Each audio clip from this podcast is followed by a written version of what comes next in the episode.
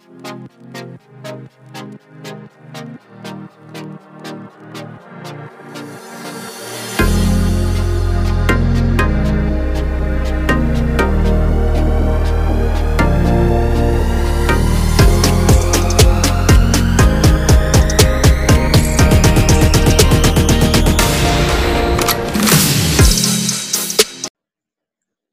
there, and welcome to episode 26 of the Better with Running podcast. And once again, I'm joined with my co-host Zach Newman. How are you, mate? Good to be back here, Matty. Yeah, big big episode, jam packed. I think um, we were just probably going to be uh, nudging up to the uh, hour 40, hour 50 mark. I reckon by, by uh, it's all cut together. So yeah, really uh, big one.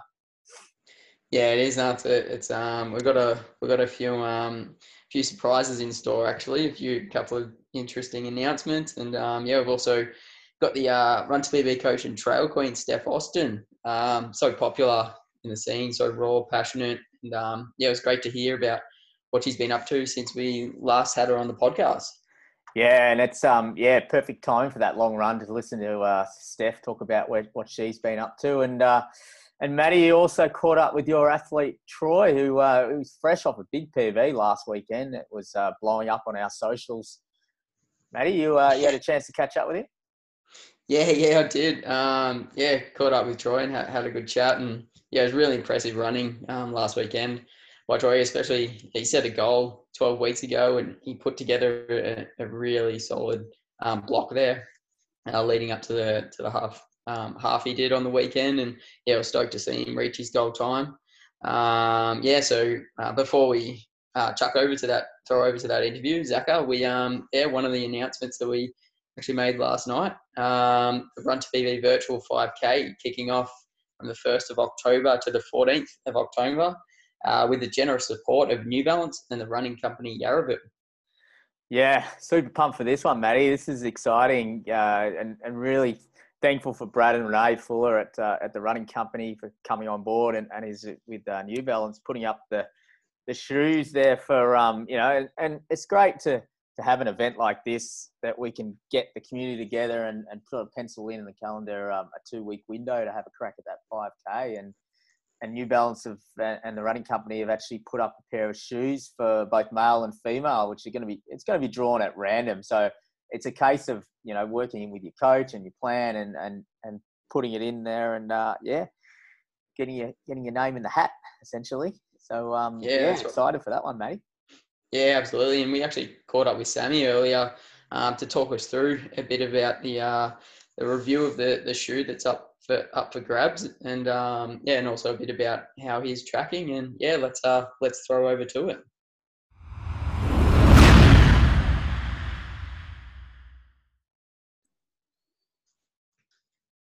Today, Matty and I have got a special guest with us. We've got Sammy, the shoe dog McLean, who's a regular here on the podcast with uh, with Shoe Chat. Sammy's here to chat about uh, the Run to PB virtual 5K that we've just kicked off, and he's going to take us through the shoe that we've got on, on offer for the uh, for a couple of the prizes that we're putting up. But uh, thank you for the running company Yarraville for putting these up and New Balance. Great to have you back, Sammy. How are you? Yeah, morning, Zacko. Morning, Matty. Yeah, good, good to be on. Um, looking forward to chatting about the the New Balance 1080. It, it's a great shoe. It, um, I always get excited when I bring this out for customers because it it rarely disappoints. Um, yeah, so it's a an easy shoe to talk about in a, in a positive way. Yeah, awesome. So, what's a bit of um, history around the New Balance 1080s?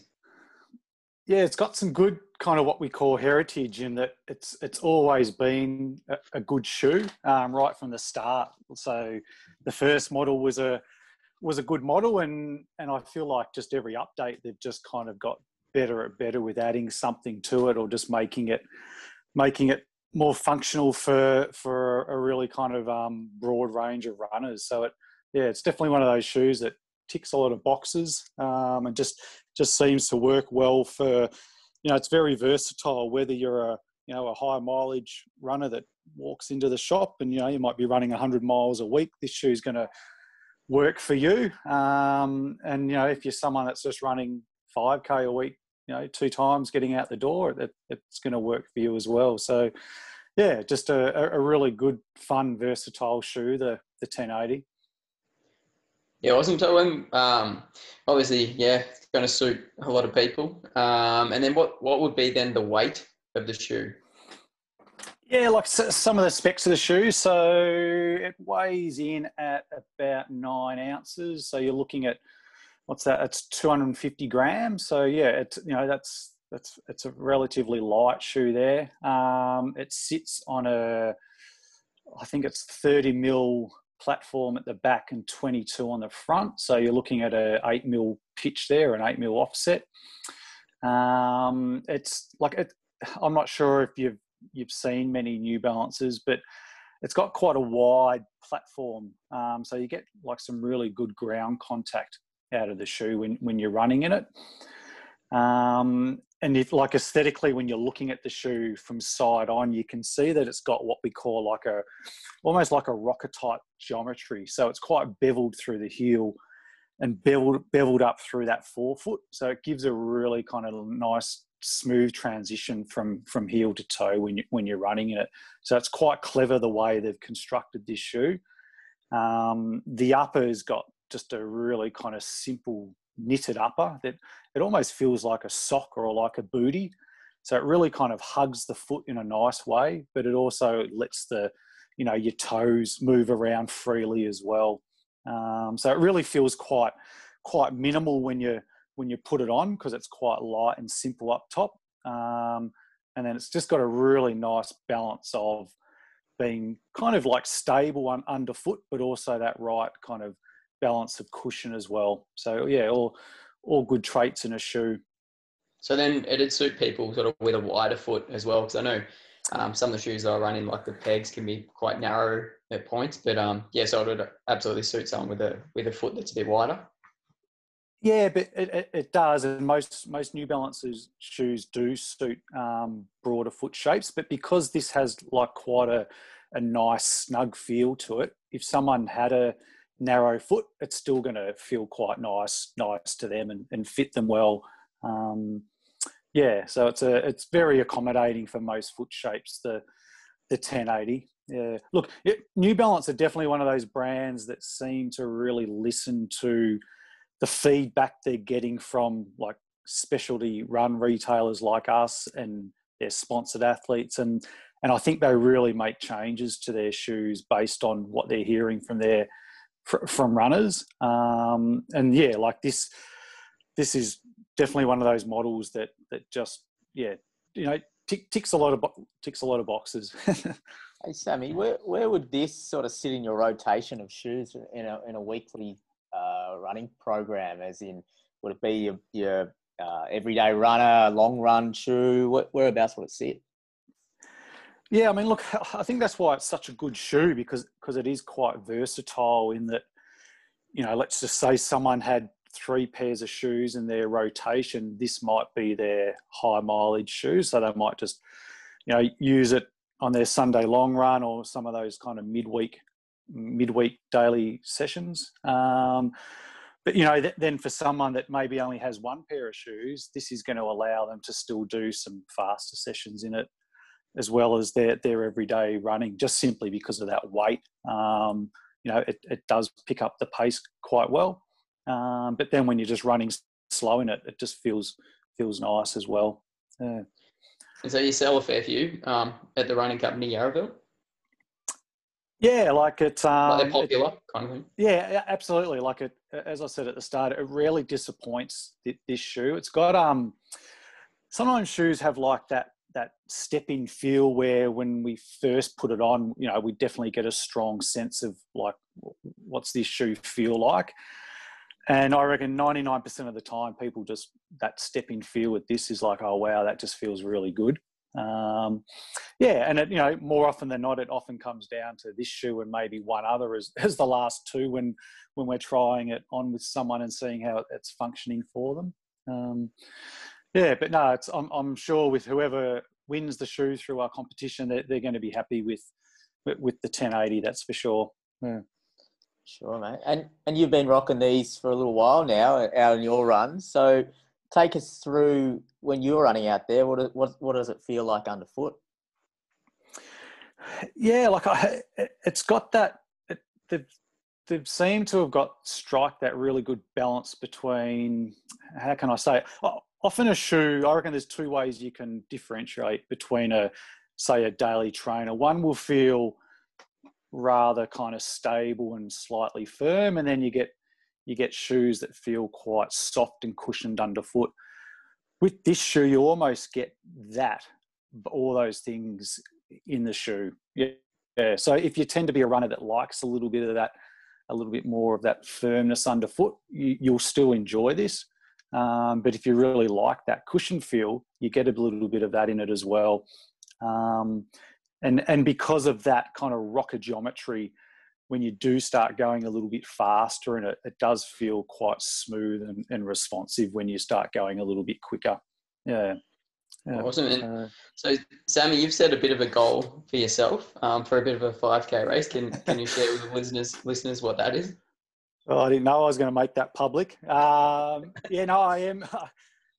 I don't know if I'm going to be able to do it within the um, the two week time frame that we've got for for our virtual run. But yeah, no, I'm pretty keen to try and get under 16 minutes for 5k sometime this summer. So, um, bit of a uh, project at age 46 that they're going to have, have a crack at. So, might need to get one of you boys on on hand as a coach to to set some sessions for me. But um, yeah, look, I'm I'm just finding with you know obviously having having a young baby that it, it's you know, I can fit in those quality sessions. So I've kind of made that the focus a little bit with my training rather than the mileage and, and doing longer stuff. Um, and, you know, I suppose with everything kind of COVID wise and that, you know, hopefully we start to see some 5K track events come up over over summer. Yeah. So um, that that's the goal. Um, so we'll, we'll, see how it pans out. Uh, I mean, I love it, mate. It's a great goal. Yeah, and it's, this is a perfect event. I, I know when um, we we put this together with the, the, help of Brad and Renee at the, the Company and yourself running uh, running company, it was um, sort of the timing is right. You know, coming into spring, and then you know with with now the restrictions in Melbourne at least being lifted, that people can start to really uh, zero in on these um, on, on a 5k like this one, and, and this will be a good one to kick off your campaign.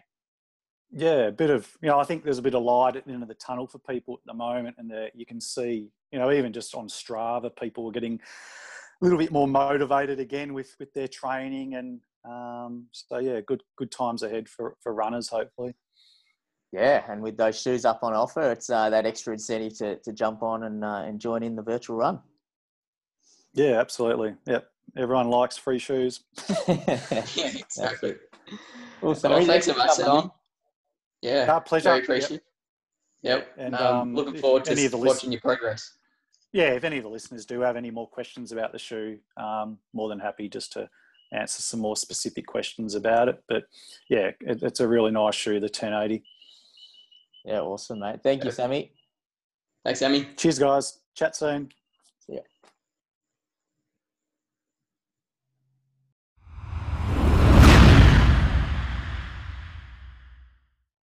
So, Matty, I mentioned at the top of the show last weekend, uh, you had a, a, big time trial with your athlete Troy, who, who hammered out a, a, PB over the half, and that was out in in Bendigo. I, I actually I had a whisper from uh, Coach Andy, runs PB coach Andy Buchanan, that he he had a hand in setting up that course, or at least advising Troy. Uh, you know, he's a Bendigo legend or local legend according to Strava, and he he was able to tip him off some a good course that. Um, yeah, Troy could go out and and smash out his half marathon, and he actually broke two hours.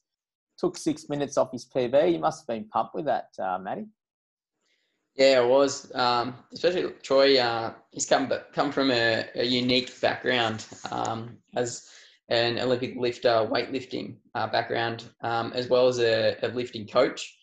And yeah, to see him um, perform so well and, and set that goal of, of um, breaking an hour 50 and, and um, yeah, putting it all together over those 12 weeks and really, yeah, that transition from um, such an explosive uh, event to the endurance event was, was um, yeah, it was quite, um, yeah, fascinating to see how well he, he took to, um, he took to the uh, absolute polar opposites of, um, of yeah of the sports there, and yeah, I was I was stoked to to catch up with him and, and have a good chat about um, his weightlifting career um, and how the, the, highs and lows of his career and and sort of the um, the training that, that he had to undertake to to um yeah be so successful um and so yeah let's um let's why not throw over to it right now awesome.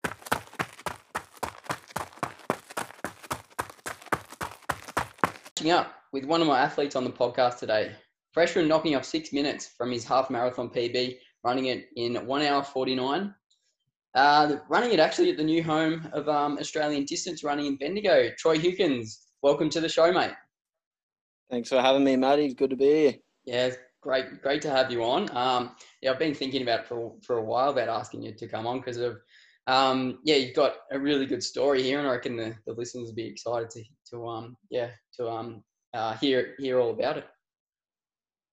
Now, before we dissect um, how how your half marathon went, yeah, I'd really like to give some context to the listeners around your background. Um, and so, quite often we hear the terms things like chalk and cheese and day and night.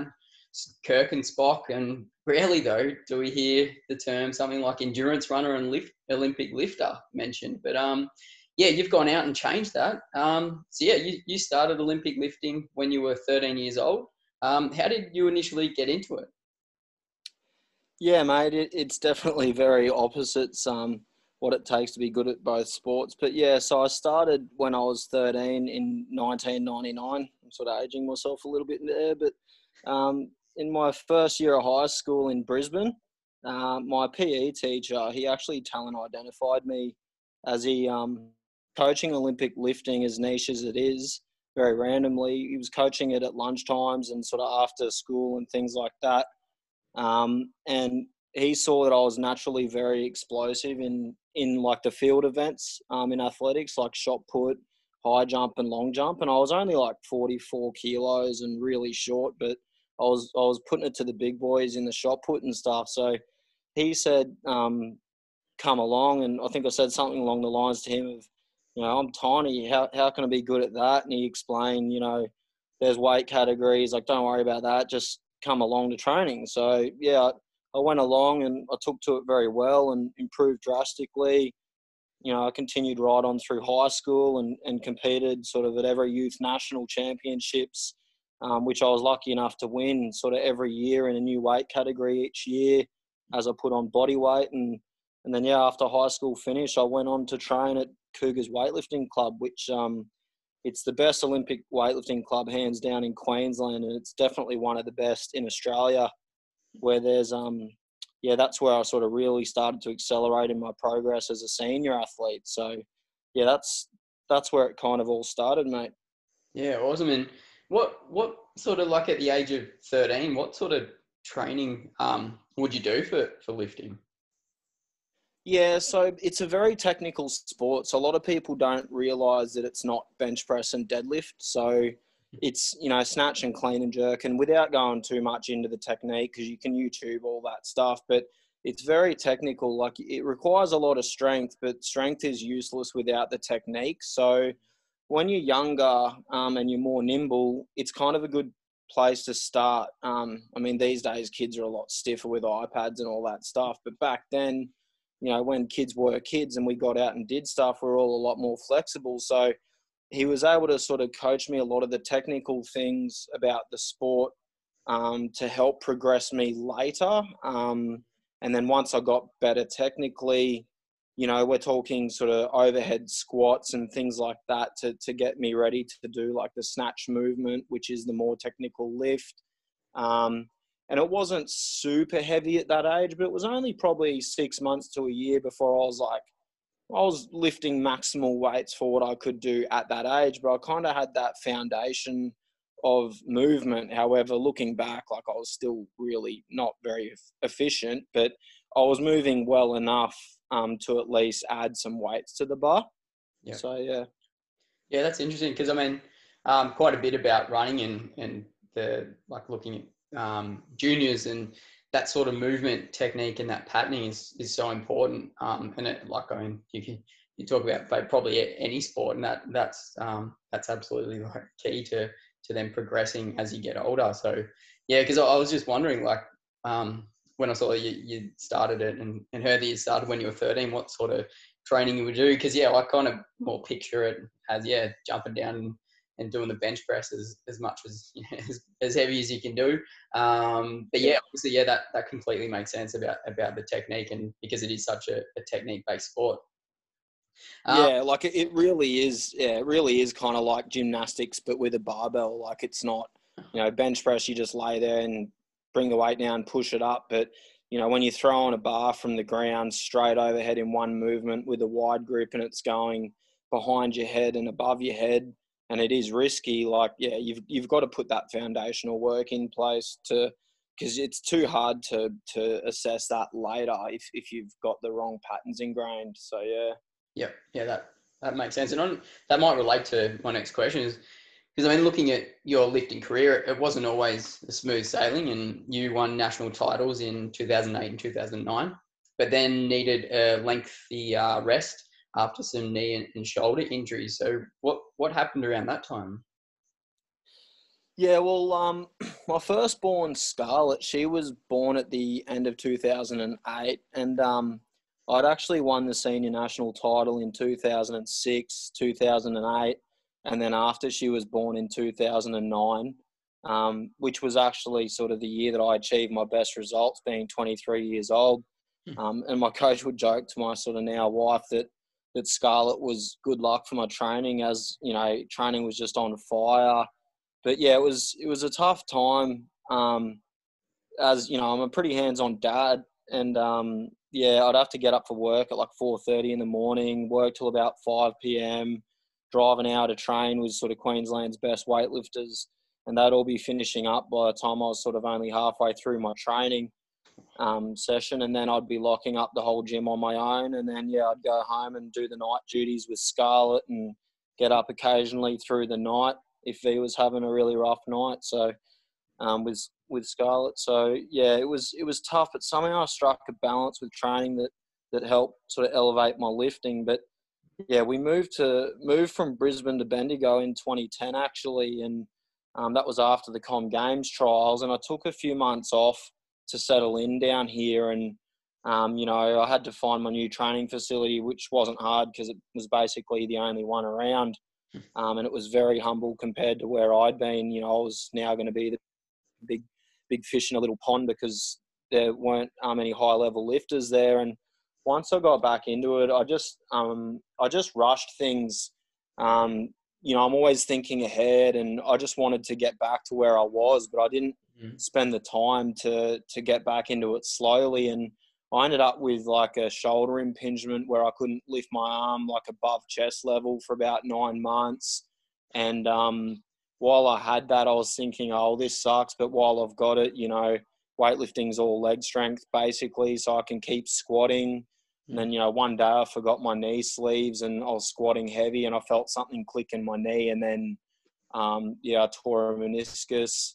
Um, and then, yeah, I basically had like all of 2011 and 2012, oh, most of 2012 off. Um, but yeah, you know, it's just it's just part of pushing your body in any in any sport. You know, you're always riding that knife edge of trying to improve as much as you can and and getting injured. But yeah, after after those injuries and being 12 years in the game, I just you know, and having moved to a new place, I, I just didn't actually know if I'd ever be um, back in the sport. To be honest, it was a bit rough at the time. Mm, yeah, absolutely.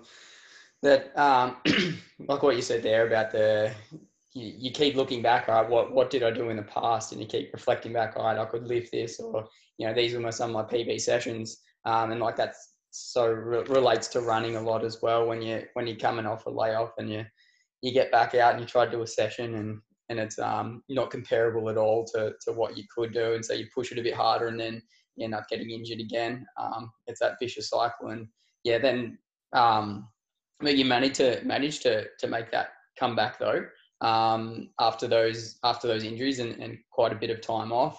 Um, how how did that go? So in 2013, um, in the 85 kilogram division at the Australian weightlifting champs, um, yeah, you won that, took that out, but then narrowly missed um, selection in the 2014 Com Games. Um, so yeah, what? How did you go about that sort of comeback? And um, and yeah, what happened with the with the missing of the Com Games there? Yeah, mate. So when you're sort of at that level, if you're not at Olympic level, which you know it's really hard in weightlifting, the Commonwealth Games was always like my biggest goal because I believed that it wasn't out of reach for me, um, and I still believe that it was within reach. It just never quite happened. But um, you're always starting to think about the games. You know, you think about them in quads. Like as soon as one's done and dusted, or you fail for one it's four years away, but you think far out, like, what do I have to do now?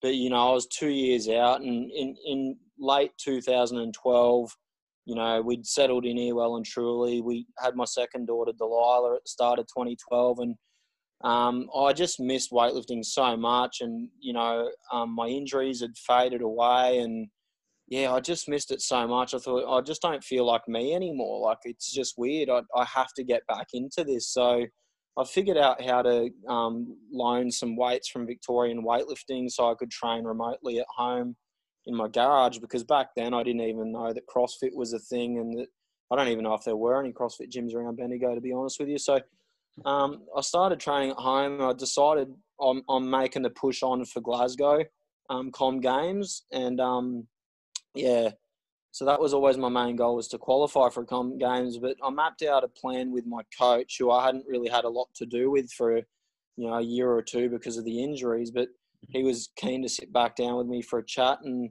he's an incredibly reputable coach in the sport. So we targeted some specific um, competitions that were important in that build up.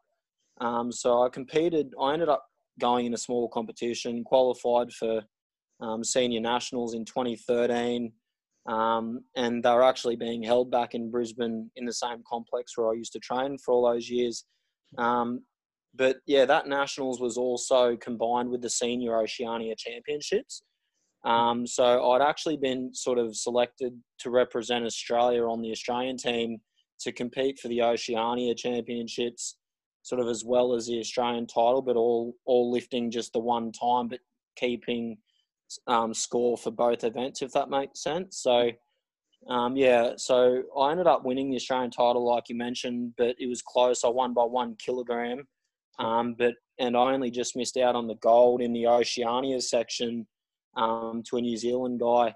Um, he got he only got me by one kilogram, so I was pretty happy with that. Um, getting a silver in the international part, and then that qualified me to to represent Australia at the Commonwealth Championships um, that were in Malaysia in the November. So packed my bags, went over there, and um, the Commonwealth Championships. You know, you've got all the same countries there as the games, but it's not a games. It's just your sport, and so it wasn't the goal. But went over there, and um, I did okay, but I didn't. Um, I didn't do what I'd hoped. So my last chance to qualify for the games were going to be at the trials back in Australia in in March on the Gold Coast. Um, so I did really well at the trials, but yeah, I ended up in second reserve position. I'm pretty sure it was, um, which yeah, that left me pretty devastated because the 2010 trials, um, I didn't really, I knew I didn't have a chance, but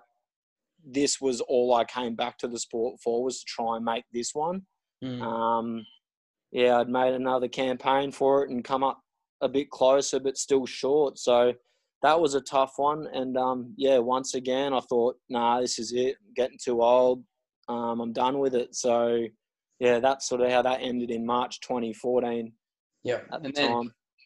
And yeah, so that was a just a feeling of going from that, like obviously being out, and you would have been so pumped um, to win the nationals there, and then make the the Commonwealth um, to go to Malaysia for the for those championships there. So it's such a massive high to then a massive low. Um, um, just missing out on the on the Commonwealth Games team. Like how, yeah, how did how did you um, sort of get through that sort of time then just after that? Um, and then in the yeah. Working get yourself back up for to have another crack in 2018. Yeah. So um, yeah, I'd been in late 2013. I'd actually ditched training at home and started training at a CrossFit gym um, and coaching some weightlifting there. Um, and it was good to train around other people, but I was still very much on my own with my goals because although they lift weights, none of them were competitive weightlifters. But it was good to just be around people that get after it all the time and and have that feeling. And they were very supportive. And um, but watching them do CrossFit in my head, I was like, you know, if this doesn't work out, like I'm definitely going off into that because I thought, well, I could I could be pretty good at that. You know, weightlifting's a big part of it you know, if this doesn't work out, I'll give this my all, but then I'm going to have a bit of a crack at that. So I'd already sort of had little plans in my head to go. Like I've always got to have something, and I knew that that would sort of help help um, deal with the the devastation of not making that team um, to to go and try CrossFit. So it was a new little realm that I got involved with, and um, yeah, it was yeah for a few years I sort of yeah I sort of I played around with CrossFit training for about three years and started coaching a, a young girl in weightlifting and um, yeah, so I was um I was keeping in touch with the weightlifting lifts still in that three years, but not anything like what I had been doing. I just sort of played around with it here and there, and I didn't actually lose a lot of strength while I was doing CrossFit. So, you know, I always kept an eye out on the um, up and comers in in weightlifting in Australia, and I sort of backed myself um, as a chance for the home games in 2018 by the time they rolled around, which was it was never an intention of mine. I sort of thought, no, nah, I'm done in weightlifting, but you know, I always get bit back by um, you know, bit by the bug again, and I don't know. And I got bit by the bug in 2017. I was like, all right, I'm done with CrossFit. I got two years. The games are in Australia. I'm going to make a run at this again. Um, and then yeah, so I um, kept an eye out backed myself as a chance, and yeah, um, got tried to get back into some good form again. And then in 2017, I again qualified for the Australian team to go to the Commonwealth Championships again. Um, but yeah, they were once they were held in the actual venue at the Gold Coast that were going to be the um, venue for the games the following year.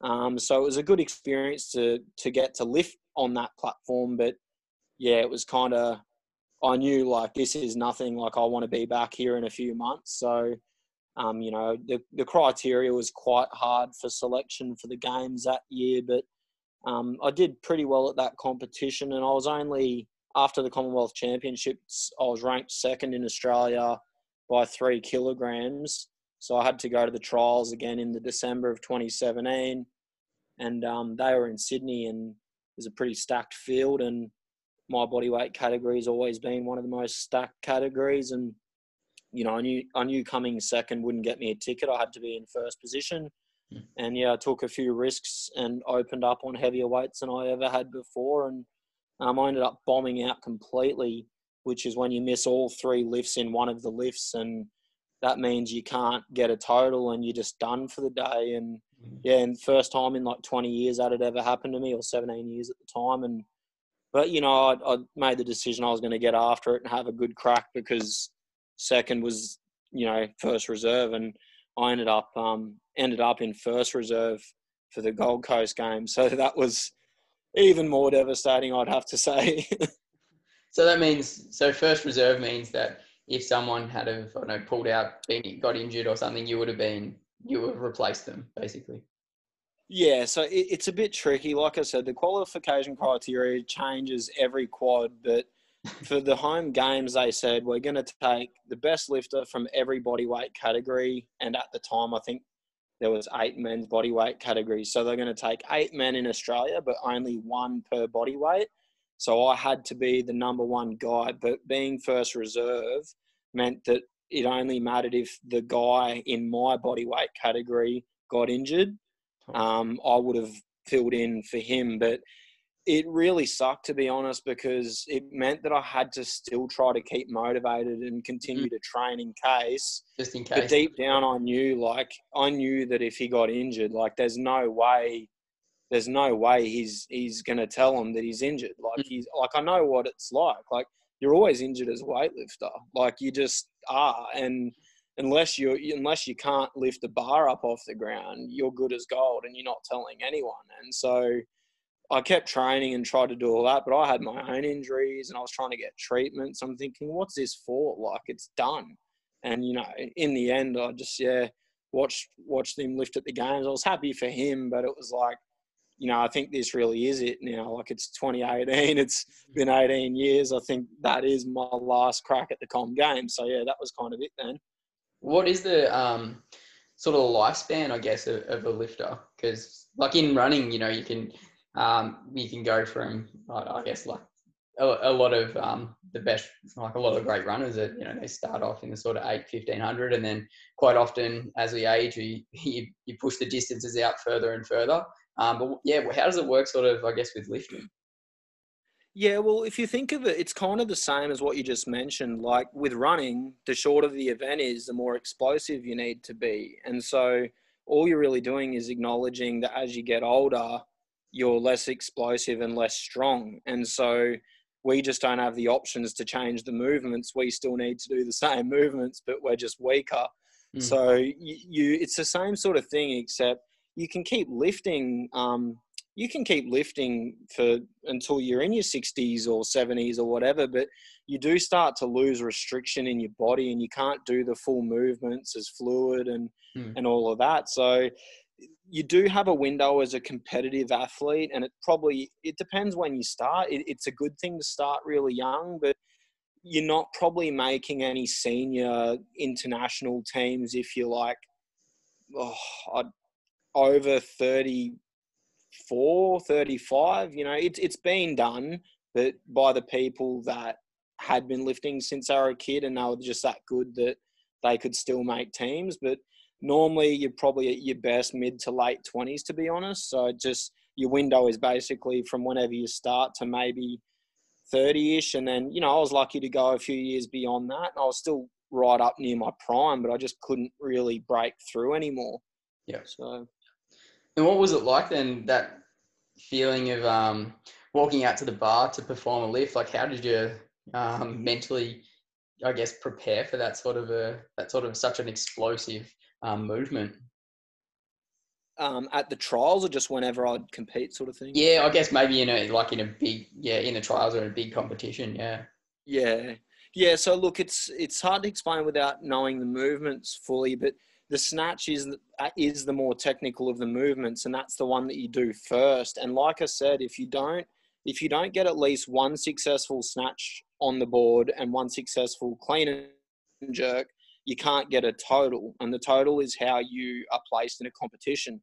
Mm. So, being more technical, you're walking out there and you are concerned because it's more technical and you're super nervous and you know I only have three attempts to make one snatch. So you, no matter how good you get, um, it's like with running. Like no matter how good you get, it's always going to hurt. You just get faster. Well, it's like weightlifting. It's not always going to hurt, but um, you're you're only going to get better, and so you're always going to be starting on weights that you are nervous about that maybe you couldn't even lift it for the last two weeks in training, and now you're starting on it and hoping that you don't miss it once, kind of thing. So you you try and walk out there, and and you have to create this little bit of a almost like a little bit of an ego within yourself, like yeah, I'm going to smash this, like everyone's different, but I was very aggressive in nature, like with myself. And, you know, you have to believe you're going to do it because the second you doubt, it's done. Like you just got no hope. So,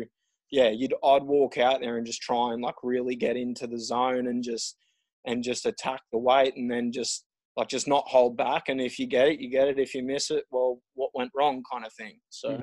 yeah, you have to walk out pretty confident that you're um yeah that you're going to hit that lift. Um, and then yeah. what would a typical week look like in a heavy block of training, um, say in the lead up to a major championship? Yeah, so um, as I got older, um, older, it looked a little different. Um, you know, because I couldn't handle quite as much overall volume. Um, but basically, sort of, the closer to the competition you'd get, the more specific um, your training would get. So you'd be doing more the competition specific movements um, instead of some of the other common variations that make up your training. So you know, three to five times per week, um, you know, maybe from five weeks or four weeks out, um, you could be going above 90% of your one rep max um, in the competition style lifts.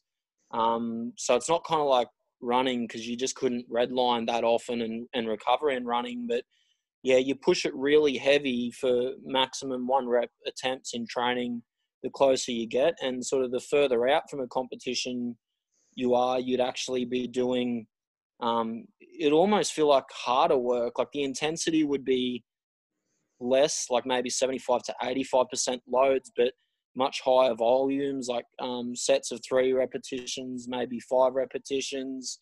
Um, and you'd be training sort of four to five times per week, like um, two to two and a half hour sessions, maybe squatting, squatting four or five times per week, kind of thing. Mm. So yeah. So the closer you get to the championships, the more specific you're going to get um, with the training.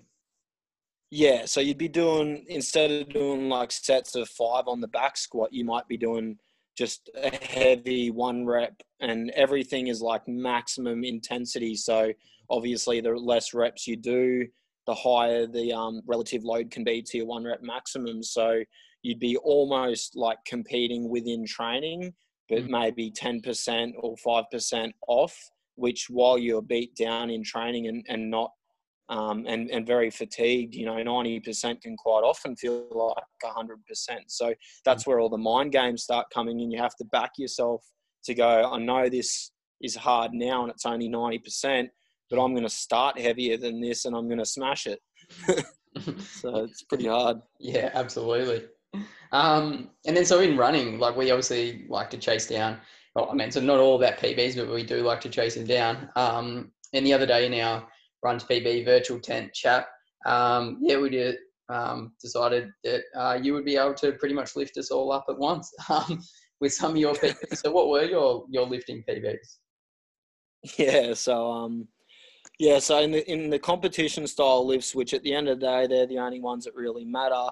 Mm. Um, I could my best snatch was 138 kilograms. Um, that was in training at the AIS, and best competition snatch was 136 kilograms, and then um, my best competition clean and jerk, which was my actual PB, was 167 kilograms in the clean and jerk um, at 84 kilo body weight, and then you know some training lifts.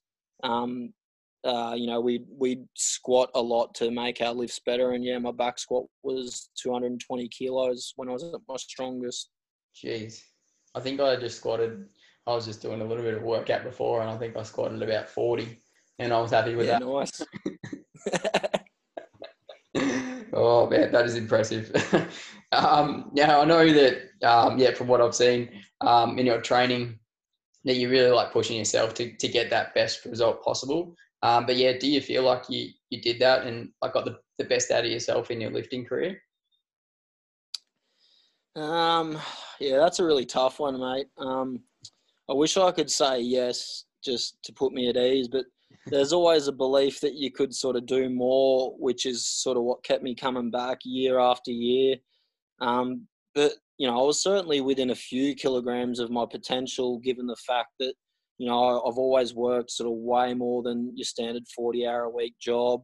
You know, I tried to balance family life, which is definitely a challenge since you know it's quite a selfish sort of endeavor when you're at that level of sport, to be honest. And you know, um, but no, I, I, definitely can't say I got um, 100% out of myself, um, just due to some poorly timed injuries and things like that. Unfortunately. Yep. Yep. No, that's makes sense. And then you obviously you do a bit of coaching um, yourself with with um, some lifters, and I'm assuming yeah you'd be able to um, teach them some of the learnings that you've and some of the mistakes that you've had and make sure that they don't do do the same yeah 100% mate like i look at i look at being a coach as so much more than just i'll oh, lift this weight do this do that like you know it's like it's like you coaching me with running you know it, it becomes more than just the workout it's how you're feeling all mm. that stuff and I try and give my athletes the, the shortcut to success. Like I, I instill in them that they they need to put in the work and be patient, but I'm not going to make them do stuff that I did that I regret because that's just stupid. Like you're going to teach them like you would with your, your kids. Like Mm. Well, why would you do that mistake? I've already done it. Don't do that. But sometimes they have to learn on their own, I guess. and yeah, speaking of the, the running, you caught the running bug um, after that sort of 20 years of, of high end lifting. Um, now, in mid March this year, I was actually up in Tamworth for uh, one of my niece's weddings um, when a very interesting message came through to run PB, run to PB. Um, and yeah, you were you were looking for some guidance um, after you're building your Ks up gradually throughout December. So after you know sort of a few months, I guess um, and had entered the O'Keefe Half Marathon as he'd never ran that far before, and that was what that was why you went to the half marathon, not the five or the 10k or anything. So yeah, firstly, what sparked the interest in running? Yeah, well, as I said, like it was a little bit doom and gloom at times. Like when you don't achieve your overall goals in something that's so important to you, it is it is tough. Like there were good moments there, but you know, it left a bit of a sour taste in my mouth at times, and you know, quite simply, I just needed a change, and and um, I just came to realise that I couldn't do the training that I needed to actually progress my lifting further without getting injured. And so, you know, although getting older, lifting the same weights, you know, it's still good to lift the same as you get older because it's harder. I didn't want to compete at that intermediate level. I wanted to either mix it with the best or not at that point. And so it kind of became pretty obvious that um, I just couldn't do what I needed to do to get better. So I kind of ran away from it quite literally. I was just like, I was coaching it, but um, and I'm still a coach and I mm. love coaching, but I wanted to just do something that I could continue to improve on and um, just sort of be a white belt in again and and something that sort of was you know also extremely hard and very measurable as you know as you know me pretty well i geek out over numbers pretty hard so um, yeah, I sort of picked running and I started doing park runs with my daughter. Um, you know, and yeah, and then I thought, oh, stuff this. I hate waiting until Saturdays or whatever. I want to run through the week, and so I started running a little bit further. And I found that the the further I went, the more I enjoyed it, and the, the endorphins got going. And you know, at the end of the run, when you'd finish, I'd actually sort of have the same endorphin rush as I almost would by throwing a big weight overhead, to be honest, even though it's so different. That's interesting. Yeah. Yeah, that's awesome that um, that's a this, you get that same sort of feeling out of, out of it too. And I mean, like as we said before, it's such it's polar opposites. You're going from um, such a speed based um, event to an endurance event. They're like they're so different, but you get the same sort of endorphin endorphin feeling. And um, I know that yeah, through our correspondence, I could clearly tell you that you were really keen and um, as you thought deeply about some of the times that, that you wanted to achieve. And like you said, you, you wanted to get into the 23 minute um, zone for the 5K and hit sub 50 for 10K and sub two hours for the half. Um, and then, yeah, within 12 weeks, um, yeah, you got some amazing results and you got that um, just under 24 for the for the 5K and you're so close to the 10k um, sub 50 and 50 20 and then the half you knocked out smashed the two hours in an hour 55 um, yeah so that was some awesome awesome early signs there yeah no i was i was really happy with um, my progress over that sort of 12 weeks and um, yeah like i knew as a coach for a, a sport that um, i needed a coach to sort of help guide me because I was already dealing with some little niggles and mm. I just knew I needed to probably be held back more than anything. Like I think everyone knows with most things you can you can get programs online and follow them and they're probably going to get you better but I really I really needed the coach aspect of what you guys offer. Um, it's it's so little about the program to be honest. It's more about that communication and just being told, oh, you can do this, or oh, maybe you should hold back today. You belted it out a bit hard yesterday or whatever. And so, yeah, like it was really good that 12 weeks and to sort of um, beat what I wanted to do on the 5K and then um, have that half marathon. It, it sort of, um, like, it sort of helped me through the whole COVID thing, having these little goals to target because I, I wasn't um, I didn't have to stop going to the gym, although my weightlifting team and everything had been put on hold and, and all that. Like it was something I could still do. Mm. Um, so yeah, that 12 weeks was great. And I had no doubt I was going to sign straight back up for another program. It was more just, oh, what do I want to target now? And because I liked the longer stuff, it went more from being the 10k program to like, all right, well, if I tell Matty I want to do the half, then he's going to give me more Ks, so I'll do that one. That's right, yeah. And so yeah, you, we um we sort of came up with a goal of, a, of an hour fifty for the half. Um, yeah, with with twelve weeks of twelve weeks of training, and and on the weekend you did it, and you hit one forty nine twenty five, an average five eleven. So you, you had 30, 35 seconds there to spare. Um, yeah, so that was yeah, congrats on that run. Um, that was amazing. I was I was bloody pumped when I saw that one come through. Um, yeah, so if you want to talk us through through the run and, and how you attacked it. Yeah, mate. So before all these big time trials and that sort of thing, like as I said, I am a numbers guy, and and I know that, um, yeah, I know that I, I'm better at finishing, um, finishing strong, sort of thing. Um, if I set myself up right, so I tend to negative split my most successful runs. So I figured out all the splits that I needed and wrote down on my arm in Nico like every 5k split because I knew that once I was in the hurt locker, I wouldn't be able to add one and one.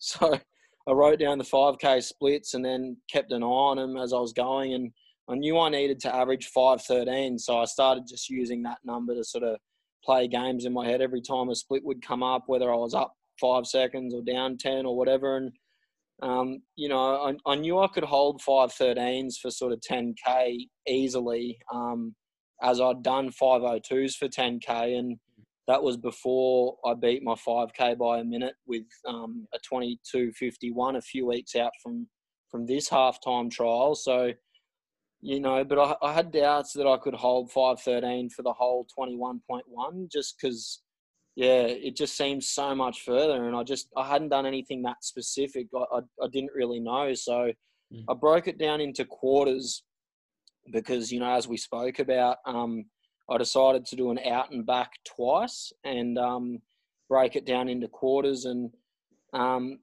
I was doing it, yeah, I was doing a four lap course and, and, you know, I knew I was good at pushing hard mentally once I got past halfway. So I just had to get there in okay shape.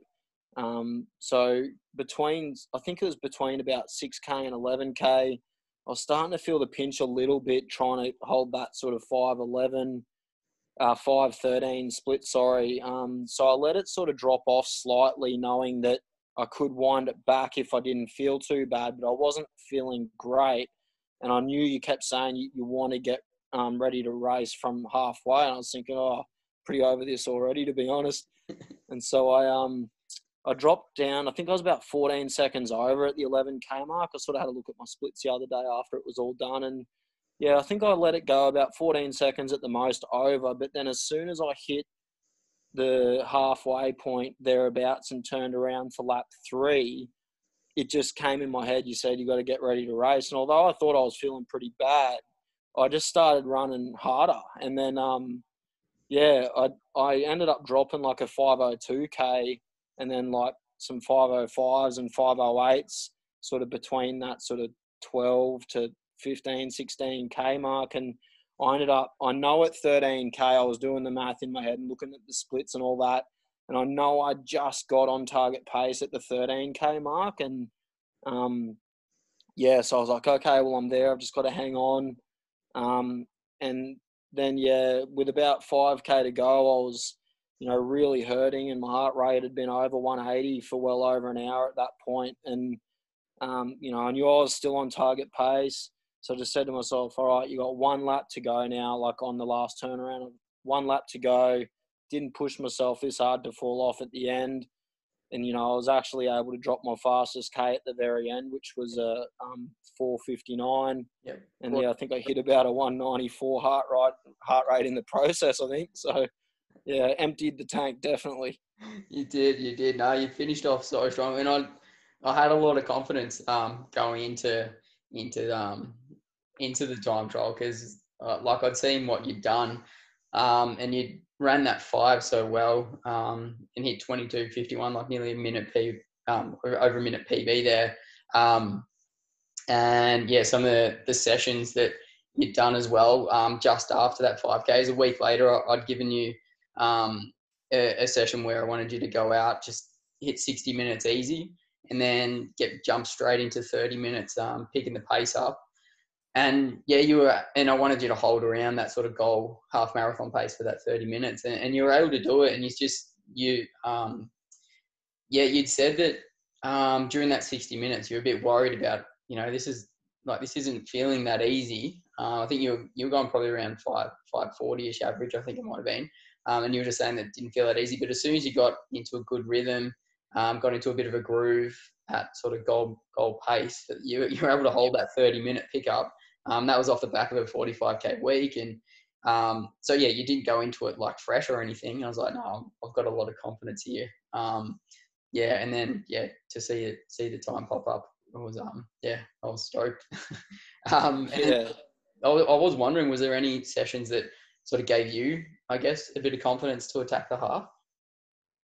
Yeah, it's funny you mentioned that one because that uh, that's definitely like a standout to me, just because as I said, in weightlifting, closer you get, more specific you get. And so I was really looking like I couldn't com- compare any of the like hard 20 minute fartleks or anything. I was like, no matter how good they feel, like they're nothing like what I'm about to do. So like I couldn't in my head compare. So that one I was like, all right, this is the test here. This is the one. And so we ended up getting out later in the Arvo on that run. I did it with a mate of mine that sort of only just gotten back into running and it was a little bit warmer, like not hot, but I'm used to running in like really cold temperatures in the morning. And yeah, we did 60 minutes easy and might have been a touch faster than my normal easy pace, but we weren't feeling great. But I was able to step it up. And as you said, I ran that 30 minutes at that goal pace. But instead of you, like that's why I got a coach because you looked at that and you said, Oh, I'm confident he's good for it.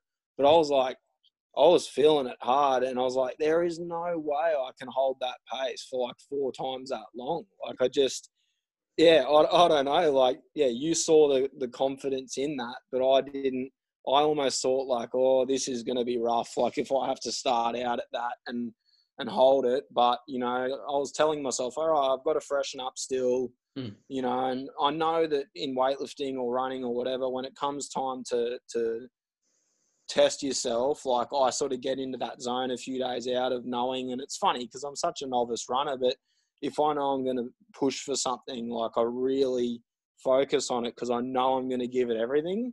And yeah, I, like I didn't sleep well the night before because I was like, like I just kept dreaming that I was like running with concrete on my feet, and I'm like, oh, this is crap. Like, know, I just wanted it over with. But yeah, so those sessions, it was good to do them, but I was still, I was so doubtful, as I said. But yeah, I'm glad that you were confident in them. Yeah, no, I was like, um, and I think the other thing that I was confident about was you did say it was a lot warmer. I know, you know, it's been it's been some um, really chilly days, and we haven't had that sort of much heat at all, and that climatization for the heat takes a bit of time. Um, and so the conditions weren't perfect. Um, yeah, you're just coming back off that um, off the 5k, um, which I know like when you hit a hit a good PB, it's sometimes hard. You know, you sort of you're on a on a big high, and sometimes then you can you can crash a little bit.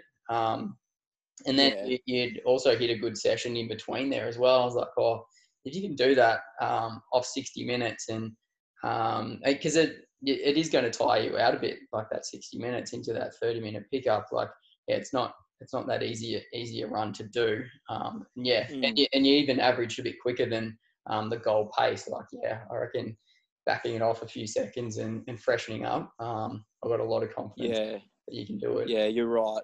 I think I think the faster you go, and definitely for guys like yourself that are running like low threes for your events and stuff, which I just find crazy. But the faster you go, like literally every second per k faster, I think does make a big difference. And um, but it's just so easy to stuff it up when your capacity just isn't that great, and your legs can run much faster than what your your cardio output can do, and it's too easy to sort of um, outrun your capacity, if that makes sense. And so I went, like you said, I did come in under those sort of paces for that 30 minute block, but I wasn't thinking, oh, you know, like your five seconds average per K faster. I was like, oh, that was goal half pace. But like you said, it was a bit faster. And yeah, I, I was a bit tired from the 60 minutes, but got it done. Like it would have been worse if I couldn't even get through it. That would have been real bad. So at least I got through yeah. it.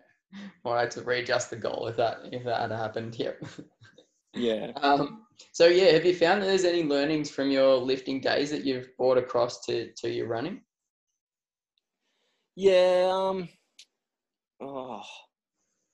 Yeah, I'd say that you know, as different as the two sports are, I've always sort of described weightlifting training to my athletes that I coach as as more of a power sport, but with like a marathon process. Um, so, you know, no one session um, is going to make you a great weightlifter, and you know, it's the years and years of sustained training that sort of gets you there in the long run. And you know, running's definitely seems the same um, in that regard. So. I've kind of already got the discipline um, from weightlifting to be patient and stay the course that I think a lot of people struggle to do that just sort of want things now and and do that. And sometimes I, I want things quicker than they come, but hmm. I, I feel like I am pretty good at that discipline of just knowing like, all right, hold back or, you know, I'd, I'd rather see like a minute improvement for three months in a row than knocking three minutes off in one month, but then where am I in three months kind of thing. So yeah, I see that similarity kind of thing. Yeah, yeah, no, that's a, and it's a, a really valuable lesson, um, I guess both for lifting and running and probably any sport that, yeah, you, you can't expect results like straight away. You do have to be patient and the more patient you can be, um, a lot of the time, the better it's going to be. Because yeah, like you say, if you go out and improve um, off a month, like in a, in a great way, then in three months you might be completely broken, not be able to run for another, you know, six months or something. Um, so yeah, that's such yeah. a, a, really good lesson um, to have have for both of those. Yeah, that's right. Yep. Uh, and now, um, yeah, obviously, as I mentioned, as um, yeah mentioned before, that you do a lot of um, coaching in the weightlifting space, and yeah, I'd be kind of interested to know to to flip it on the other on the other um, sort of side and see what you um, what sort of tips you would give runners from a weightlifter's perspective. Yeah, look, as you said, you know, I am a weightlifting coach, and that's my jam. So and that's why I got you on board to coach me, Matty. So, you know, I'm a very novice runner, so I don't want to be I don't want to be that guy that tells people that what they're doing is, you know, incorrect, that they clearly have much more experience in than myself. But, you know, I have noticed though that, you know, in running and, and many other bodyweight sports that it seems like athletes um, are a little afraid to be a bit heavier sometimes or that if they lift a fraction heavier weights in the gym that they're just all of a sudden going to get huge you know which it's just not the case. And you know i like to think of it this way you know running is a bodyweight sport where you carry yourself through space and time. And you know if a couple of if you're a couple kilograms heavier but you're far stronger then there's no reason that you shouldn't be able to still be fast and efficient mm. and so you know obviously at the elite level it's a bit different and it's pretty important to be slight framed and quite light, you know, as you just need to look at the, the elite um, guys and girls there. But at the more intermediate sort of levels, I would argue that, you know, strength training would make you more resistant to injury, you know, if done correctly, as with the compound movements like squatting and deadlifting. You know, if you lift quite heavy, your bones will adapt to be more dense. So, surely that has to help um, fight against things like like stress fractures and things like that. So um, I definitely think um, though that distance runners in general um, may be a little, hesitant to actually sort of lift heavy. Um, maybe being concerned about sort of injury or just not actually enjoying the strength training. But you know, I'd argue that there isn't much point at all to strength training if you aren't actually giving your body the stimulus it needs to get stronger by lifting heavier weights over time in those compound movements. So, you know, if if you are concerned about technical movements in strength training, like you know power cleans or deep squats, things like that, then you know you should just do what I what I've done and hire someone in that field.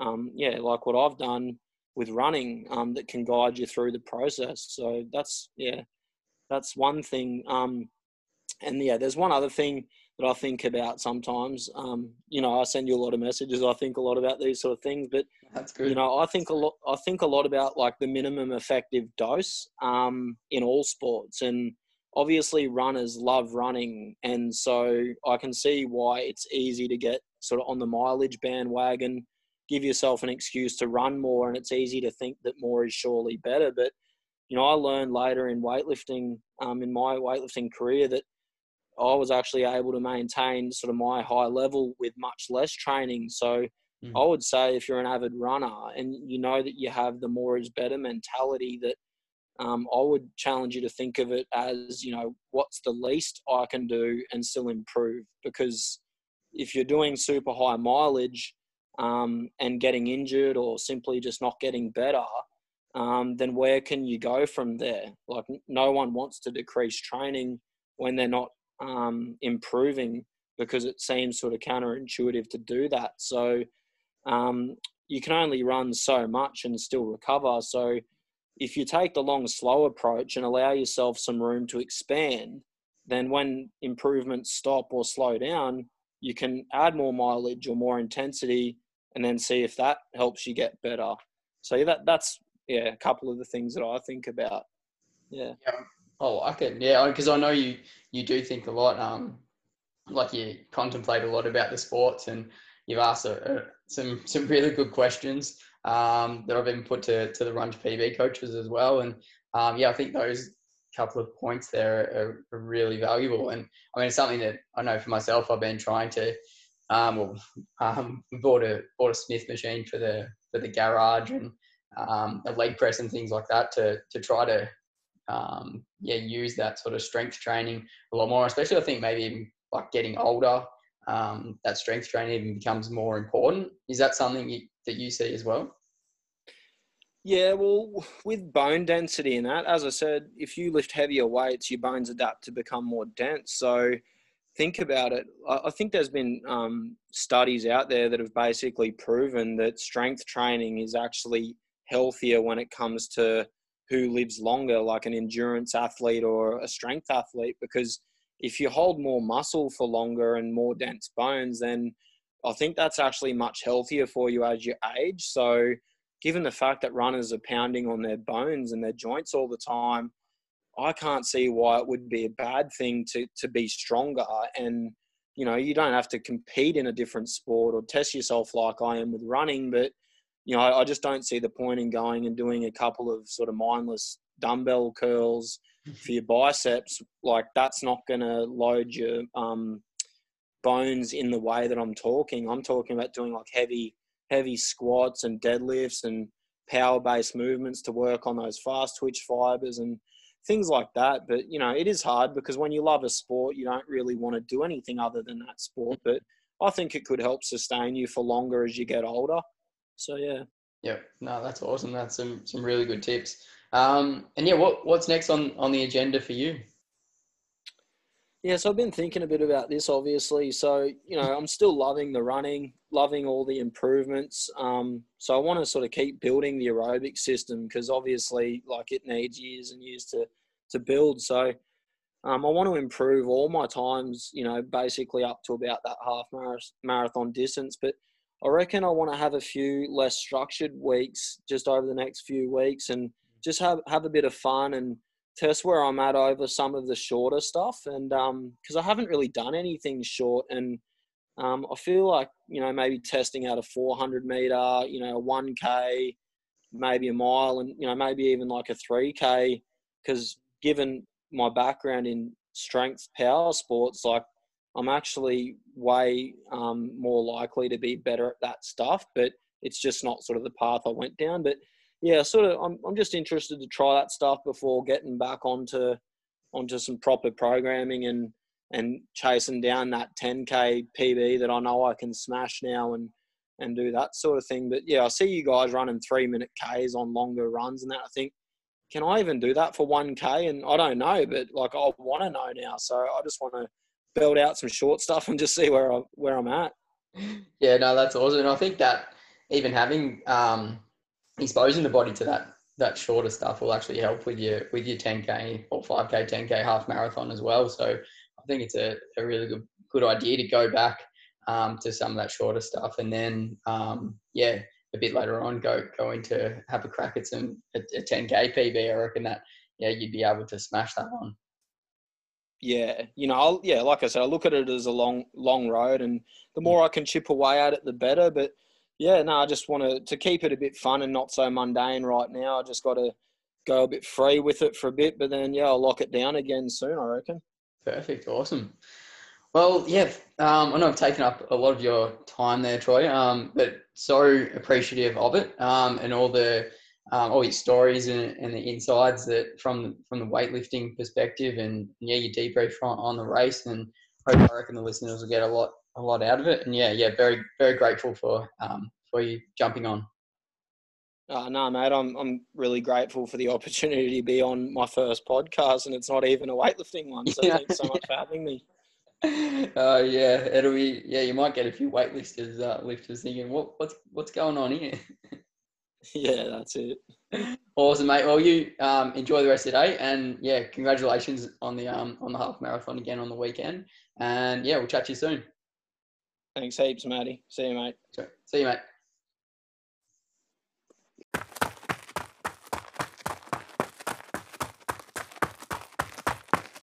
That was a fantastic interview there, Matty. It was uh, great to hear from Troy. And yeah, really interesting stuff he had to talk about there with the parallels between, um, you know, obviously weightlifting and and now running. So um, yeah, it's um, yeah, great work from you two on the interview. Yeah, thanks, mate. It's awesome catching up with Troy. And speaking about um, catching up with people, we also caught up with uh, Run to PB coach Steph. Um, yeah, just to see how she's going up in uh, sunny Queensland. Yeah, it's it. We were just um, we were chatting to Steph yesterday, and we were talking about the last time was on uh, I think it was episode three. We had her on as the interview, introducing her as one of our coaches, and yeah, it was uh, yeah, life was a little bit different for Steph and everyone else, and now she's up in sunny Queensland working. So yeah, it was great great to catch up with from Steph. She's been doing some pretty epic adventures with some some training and some races as well. Yeah, she has looking forward to um yeah, well um, hitting the hundred mile race next year. So yeah, I think she's uh, finding the um, the conditions up there um, suited to um, yeah that that race that she's going to hit next year. So yeah, let's um, let's hear from her.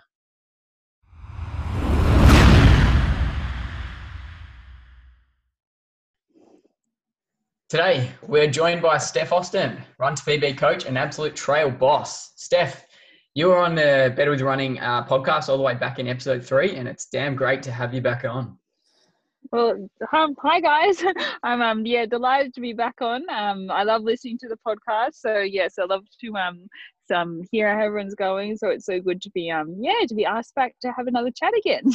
yeah, it is great to have you back, Steph. And I think we're talking about back that in uh, episode three was like I think it was in April or something. So yeah, um I think we just wanted to get you back on and have a bit of an update. And obviously, some pretty um, a, a fair bit's changed hmm. since then over previous months. So um, yeah, and and you're actually now based up in Queensland for work. You were just saying you've actually headed up up north. Yeah, I am. I'm up here for four months on a locum job with my um working as a physio. So I'm just in an aged care um home up here. So yeah, change of scenery, change of um work environment. Um, it's one of the only ways you could really travel at the moment with um the virus and everything. So I got across the border just before they shut it. um, so I'm I'm up here till yeah around about December. So I'm up in Atherton, which is um in the Tablelands area just out of Cairns, and it's I would definitely recommend it as a place to um as a, especially as a runner or someone who likes the outdoors to um to go visit because the, there's an abundance of hikes and waterfalls and just places to yeah. go and I haven't been eaten by anything yet so all is looking good.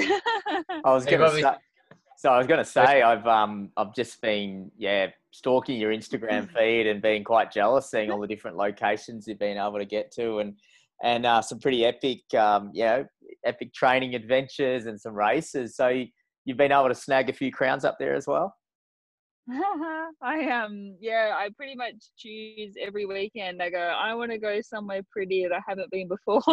so I just Google like different hikes in the area and then I try to plot somewhere that like sometimes they're runnable, sometimes they're really not runnable. but um it's um it's I pretty much try to make the most of the weekends. I, I feel so lucky, like I really feel for you guys down in Victoria who can't get out of that 5k bubble at the moment but um certainly when you can i think like my little resolution when i came up here was just to make every weekend an adventure and um yeah you certainly appreciate it when you can. So yeah i would put that when they open that queensland border i would definitely recommend coming up north Now, on on one of those adventures, you uh, you actually took out um, the jockeys in, in a race for I'm pretty sure it was outright win as well from Kuranda to Port Douglas Ultra. How'd um and then yeah, I'm pretty sure it nearly broke Strava when you uploaded it. So um, how about the race? Oh, I, uh, again, so lucky to be able to race. Um, it was actually really perfect for. So next year, I plan to go over to America and do Western States still. Um, my entry was deferred to next year. Um, so it was actually a really good training run because it was uh, point to point, very runnable course. So it really suited me. It was about 65 kilometers. Um, so it was, um, yeah, I like a runnable course rather than too much hiking. And it was really gorgeous the um the whole thing except one the worst bit was at the end you had to sort of navigate through Port Douglas which probably sounds nice but when you're running is really not that exciting you'd much rather run in the forest um but yeah I think the fellas just started a bit fast and got a bit anxious with the girl around so I think they burnt their bickies a bit early. um, nice. But no, I was really stoked with how that run went, and it was yeah good signs again for I don't know how I'm going to do another 100 kilometers on top of that, but I think it's good signs that I'm heading in the right direction. you didn't have to uh, jump any crocodiles or anything? No, we did finish running four kilometers on the beach, but I saw no crocodiles. But yeah, I am actually more. Yeah, did you yeah. take off? yeah, I know. Thank God this um the sand was firm. I'm actually more concerned next weekend they've got the Cairns half Ironman on up here and I'm actually entered in a team and I am doing the run leg, but I'm very stupid. I've also said I'd do the swim leg, which is in the ocean with the sharks and the crocodiles. Oh wow! So I'm I'm crane training at the moment. Um, I'm not a swimmer at all. Like, but um, yeah, I think the motivation of not being eaten will hopefully. Yeah, I just want to run a fast half marathon, and I thought that doing it in the tri was a good idea. I was just a bit silly that I also said oh yeah, I can swim. I'll do the swim leg. but yeah, hopefully I live to tell the tale and I get to run a fast half marathon too. oh, that's awesome, Stefan. Um, I just um just looking at your co- your your athletes that you have in your your coaching group, and they're all over Australia. And I guess we sort of touched on about the changing of the, the times here, and particularly Matty and uh, myself are based down here in Melbourne. That you've got quite a few athletes down in Victoria. What's been your message, I guess, to to athletes all around Australia that have been um, forced, you know, not not having the opportunity to race and being restricted with training? Yeah, it's it has been really tough for them. Um, the biggest thing obviously is changing the the long run because I think that most of my athletes, most of the runs in the week weren't longer than that anyway. I think the biggest thing was being disappointed when they would go, oh, an event might be on and then it would be cancelled, or an event might be on and then it'd be postponed. And I guess my biggest message was pretend that there's not going to be that you know there's no no events. You know, there's, there's we've just got to run for the love of running, and we want to do sessions and training that like builds us up not as only as an athlete but as a person too like we shouldn't be flogging ourselves with our training we should be going oh i get to run for an hour and i'm so happy to be out there doing something like don't stress about your time that you're doing. Don't like you know we can focus on um a bit more on speed because that's you know for an hour you can still do like a pretty good speed workout during that time.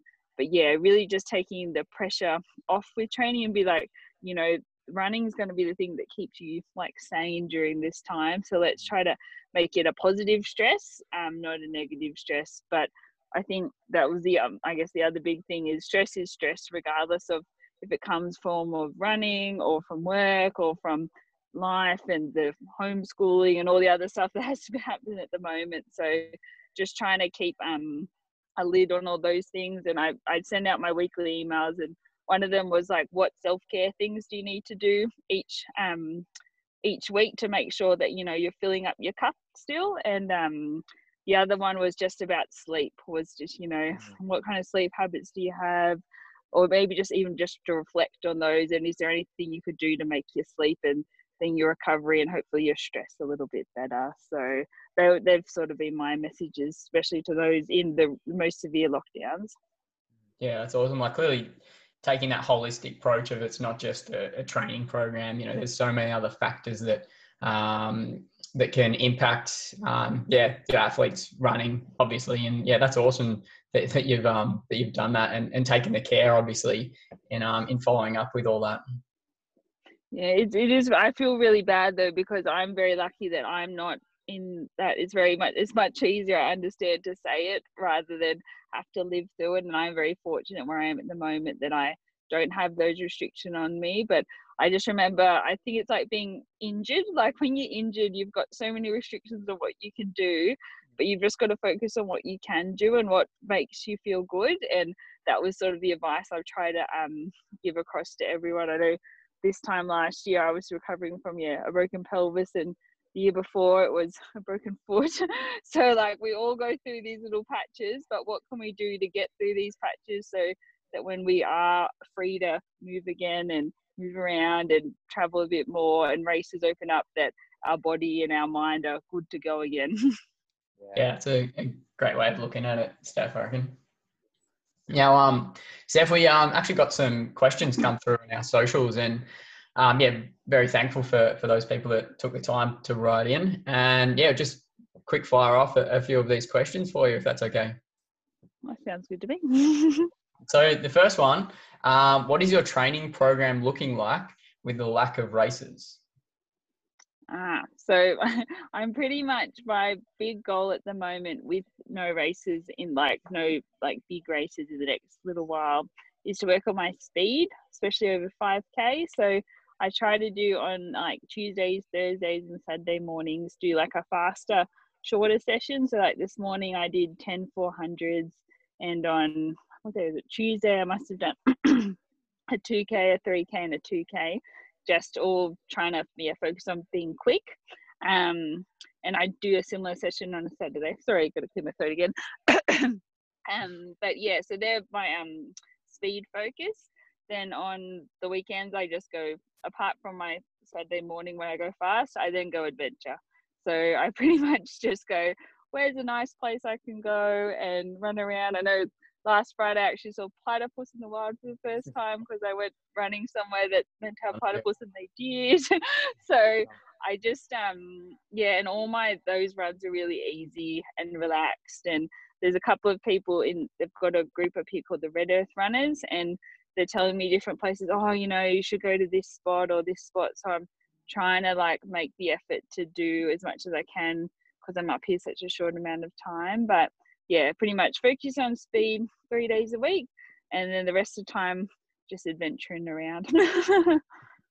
Nice one. Hey, we had another question around and it's probably probably um, goes back to your race earlier that you were talking about and and how your training, how your racing and nutrition strategy has evolved uh, over the years, and particularly, um, yeah, your, your your ultras that you've been in in the past few years. Um, have you changed yes. much of your strategy in that sense? Um, yeah, so when I initially um, like started running and especially going longer, it was a lot about I'd come from sort of like a, a triathlon like background where they use the gels and lots of those I guess the the fake food I call it. Mm. Um, and I really transitioned to just having a lot more like real food, especially the longer you go, the more like um the longer you're out there, and the more that you need. I I try to focus a bit more on having um yeah something more substantial. So I remember my Black Canyon potatoes at all the aid station was amazing. so that was a really good go to in this event, and I think it'll probably be way of the future is you had to carry pretty much all your own food the whole way because they they it's really because of COVID. They were just like, oh no, you're not really like we're not going to really have aid stations or anything like that. So I had lots of of these because I can't have gluten, so I just had these um um what's it called like gluten free um muesli bars and these fruit sticks, and that's what I had the whole way, and that was worked really well. So I think the um, muesli bar had nuts in there. I think it's important to have something with some fats in it because you are going longer and you just don't want to be burning through all your sugars really quick. But then it's also nice to have a bit of a pick me up, and that was what the fruit stick was for. And it's a bit easier to eat and less fibrous than like carrying like five bananas with you. um, so yeah, I've just gone to a lot more real food.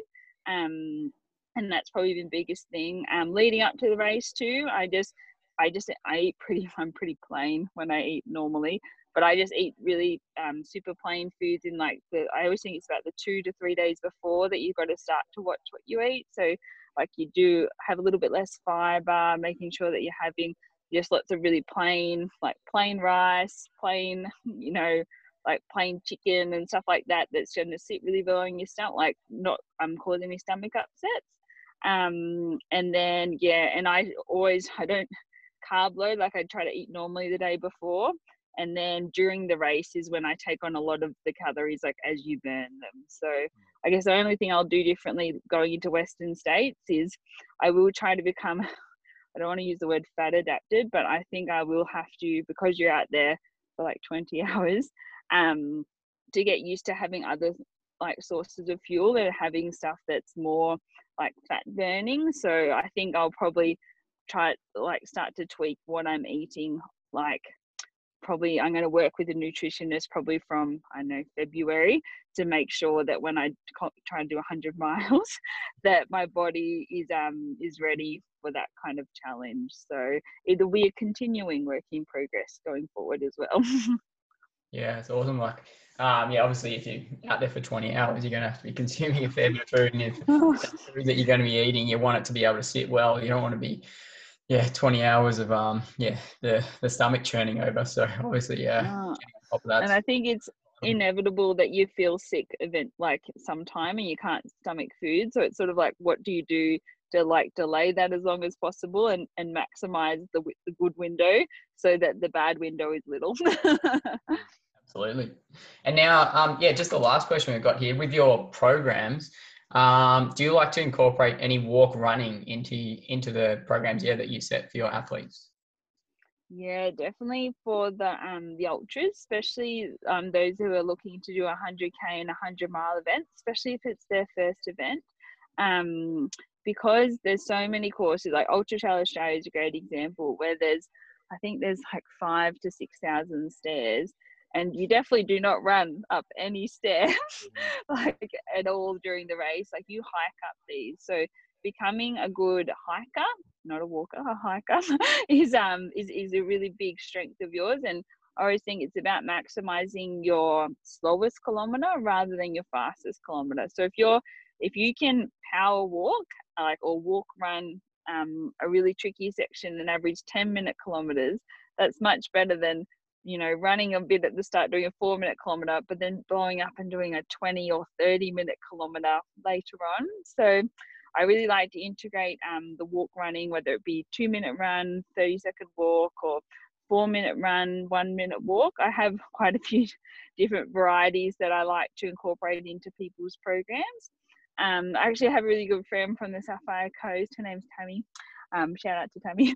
Um, she actually broke four hours um, at the Gold Coast Marathon a year ago using the two minute run, 30 second walk method, which I thought was absolutely amazing, which was a big PB for her too.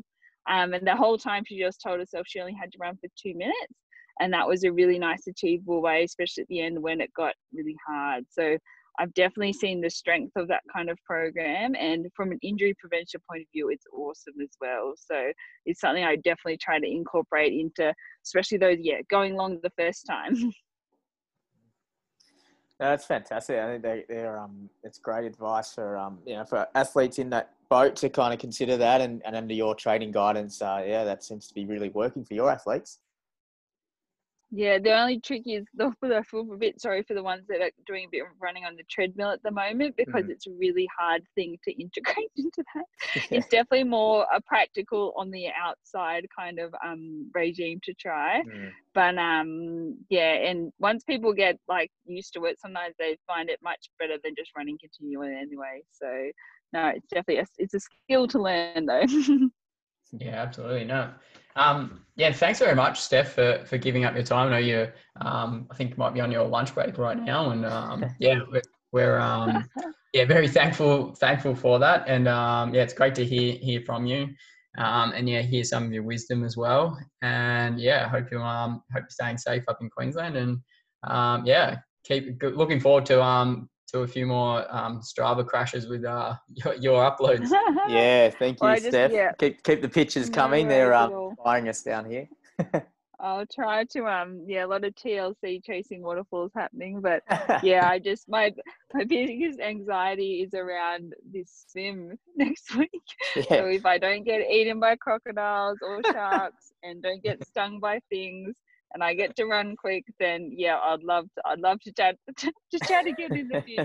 And I really um even though I must tell a quick story, my most I'm a bit of a comedy of errors when I go on my adventures. So I did the highest peak in Queensland, which is Mount Bartle Frere, and I got that attacked by leeches during it. oh, wow. I was just, I think I nearly needed a blood transfusion at the end. It was the most disgusting and horrible thing that's ever happened to me. and uh, at the end, I called my mum and I was like, Mum, can I get like poison from getting so attacked by leeches? So that's one thing I've learned up here is that lots of things will try to bite and eat you, and you should always, always be prepared. So I definitely learned from that um from that experience. But yeah, definitely a, yeah, shout out to all you guys down in Victoria and all over that are in lockdown that um you're doing an amazing job. So um the the the, the end must be in sight and bring on 2021 and lots of exciting things in the future and you guys what you can do down there just inspires me so much as well. So um yeah and definitely plan a trip to the Atherton Tablelands when you can Yeah, because we'll- yeah, you won't be disappointed. Just bring lots of bug spray. for sure. We'll be uh, yeah, t- 2021 uh, trail running camp up there for the Run to PB crew. oh, it would uh, be amazing.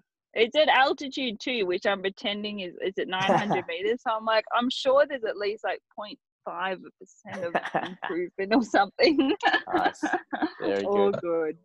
Awesome, Very Steph. much Thank you. Appreciated. Thank you so much for the chat. See you Thanks. guys.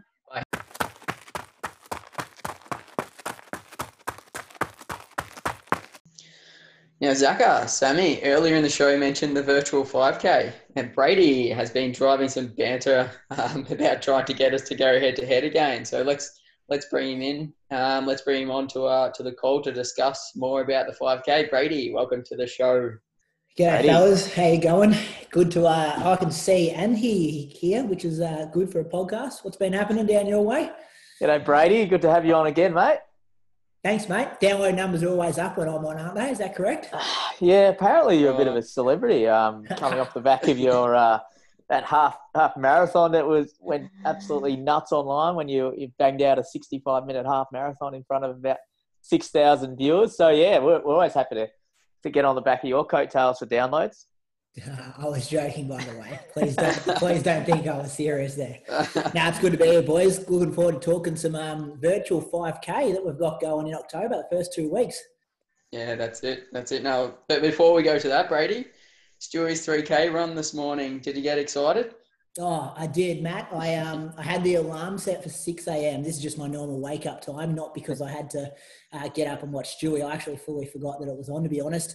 With the plan to be out the door by six fifteen, and you two guys being a bit older will know that those fifteen minutes are pretty precious to get the body ready to actually hit a half decent first K.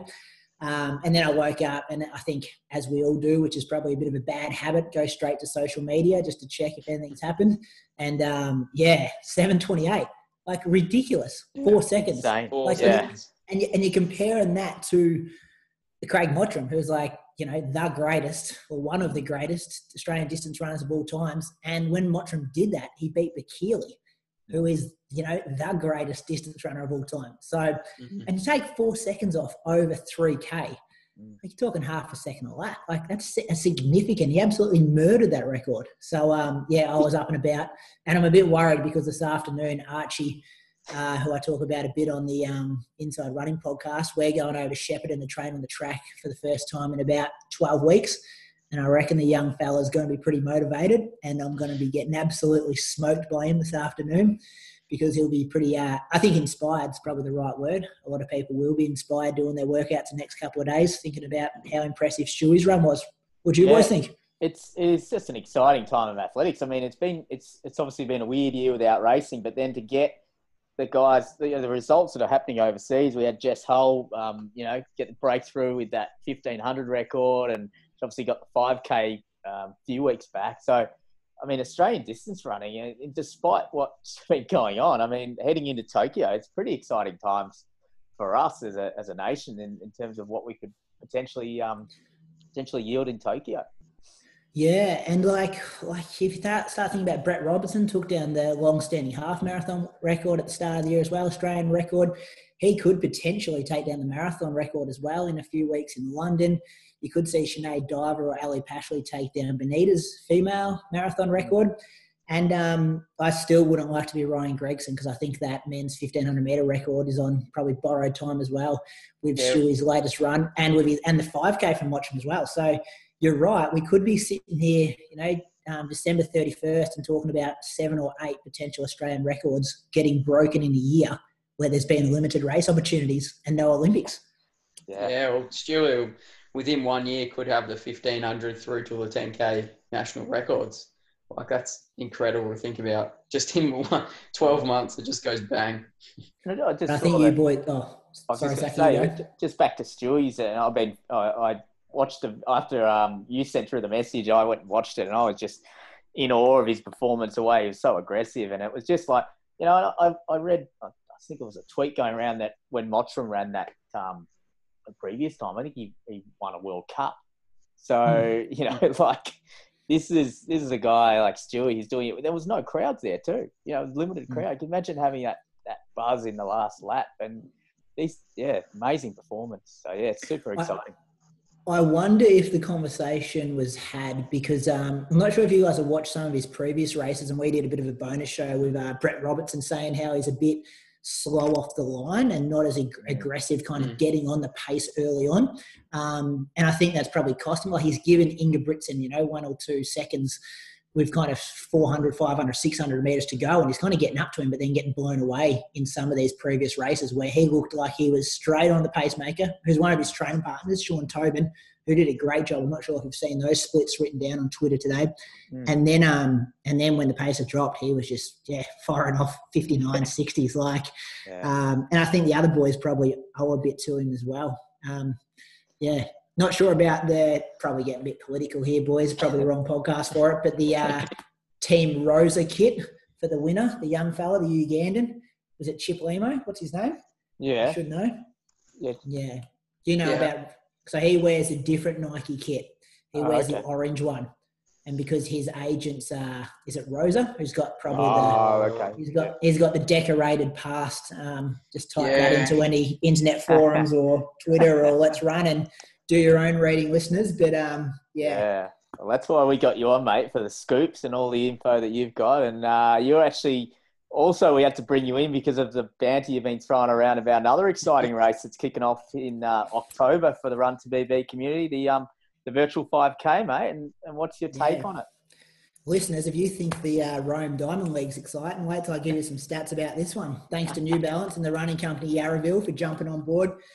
We, uh, we decided not to do a virtual race at Run to PB early on in the COVID season. Um, the COVID season's gone a bit longer than everyone has thought. So we did, like, I guess if we do something to run to PB, we want to probably do it properly. So we've kind of got together a partnership with uh, the running company Yarraville and New Balance. We've got two pairs of New Balance 1080s. I've actually got a pair myself and I could highly recommend those shoes up for grabs for a female and a male who uh, joins the Run to PB spring race. That we're calling it virtual race. I knew there was yeah. an extra word in there somewhere. Um, so not about winning, not about a percentage of your fastest time or anything like that. We're just going to pull some names out of the hat from a male and a female category.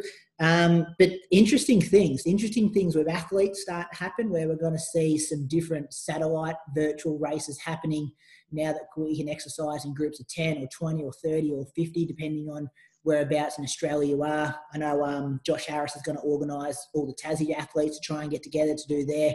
So it's not going to be, a, you know, it's going to be a virtual race with all our members, but sometimes people are going to be together racing. I'm sure you guys are onto it in Melbourne. Um, I know Bendigo, Shepparton, um, up in Queensland as well. A few people are going to get together to do that. So that's going to be cool to bring people together to then work on this um, on this virtual component.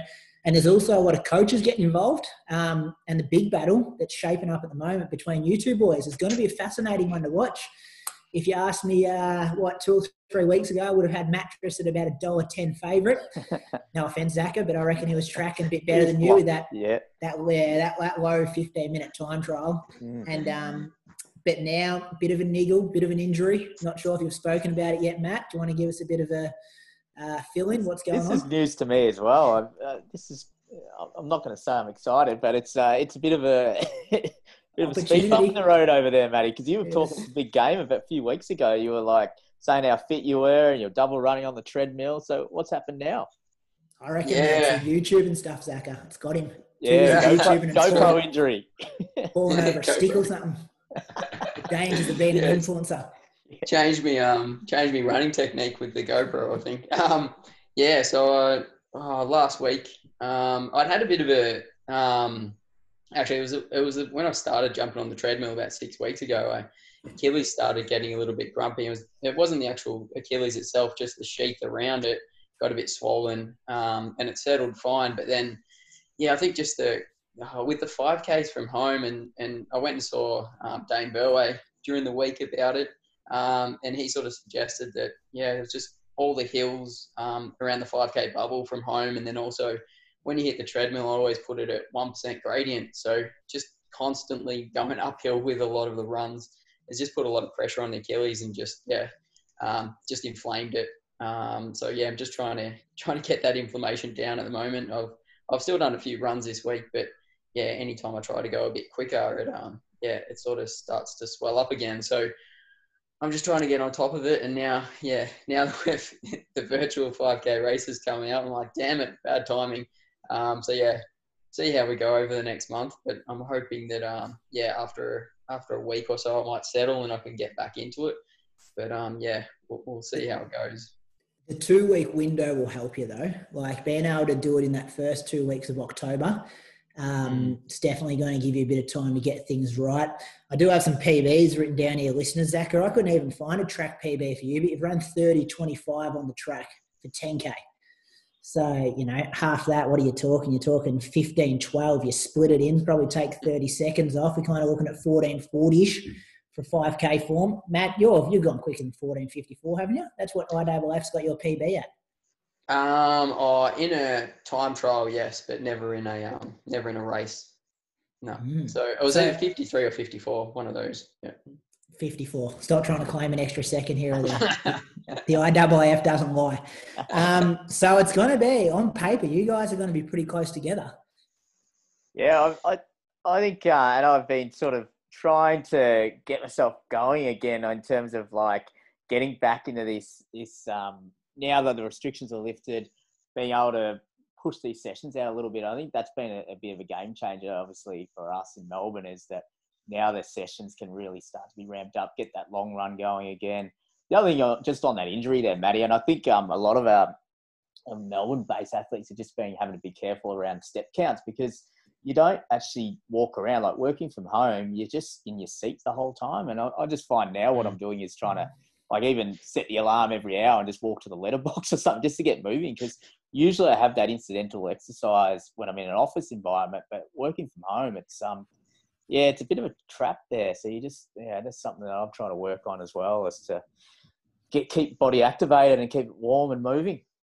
Have you been logging those on Strava? I haven't seen any, but no, that's the secret training, mate. Obviously.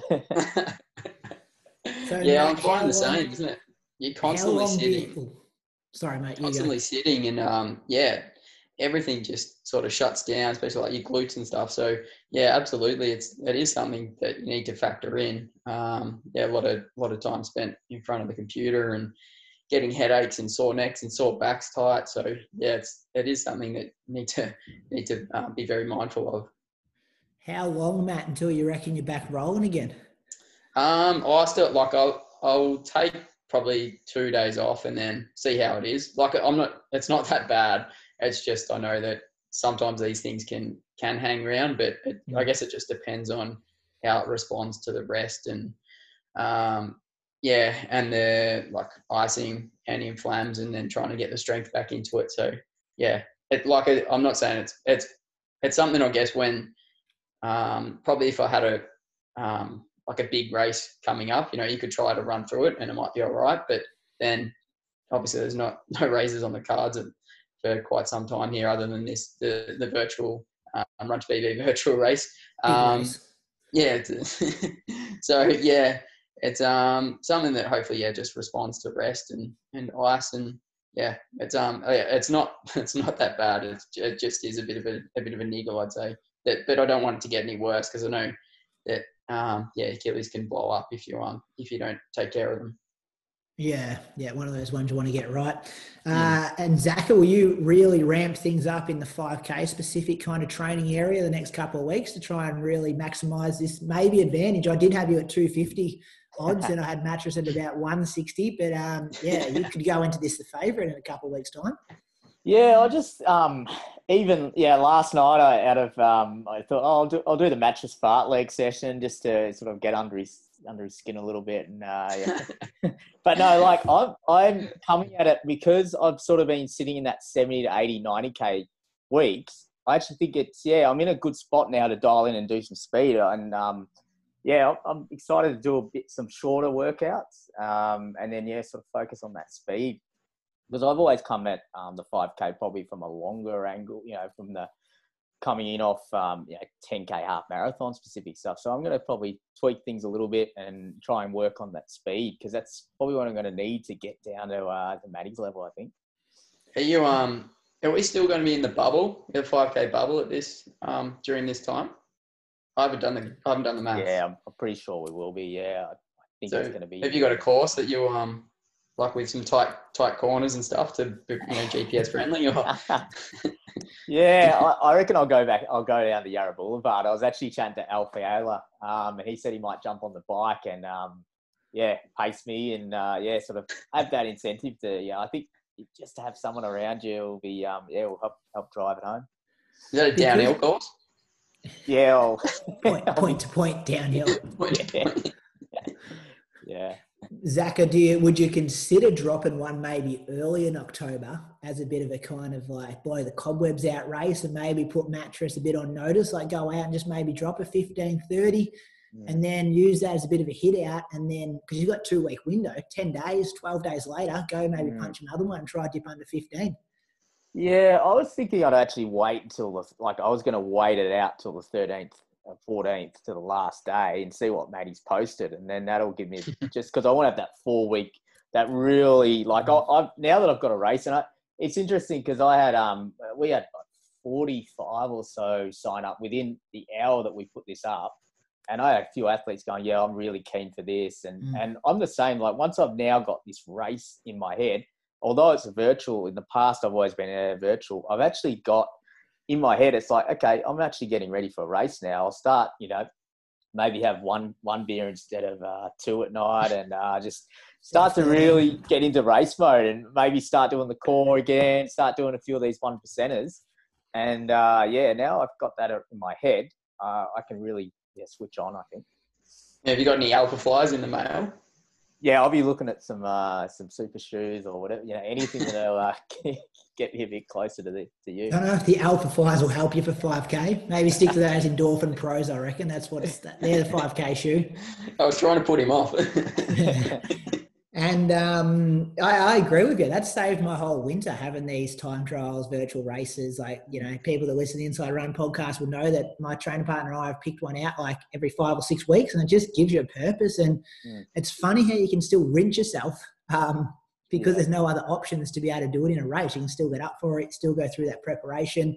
Um, I know when we're writing people's programs now, it's going to be a bit easier to say, okay, we need that down week leading into it, and we need that recovery week afterwards. And um, getting stuck in that train, train, train the whole time without races can also be a pretty dangerous spot. So uh, it's going to be interesting. And um, on the coaches front as well, obviously, people that are familiar with Run to PB, we kind of pride ourselves on having a lot of coaches who are, are, not only experienced, but they've really walked the walk in the running game as well. So looking at a couple of head to heads there, fellas.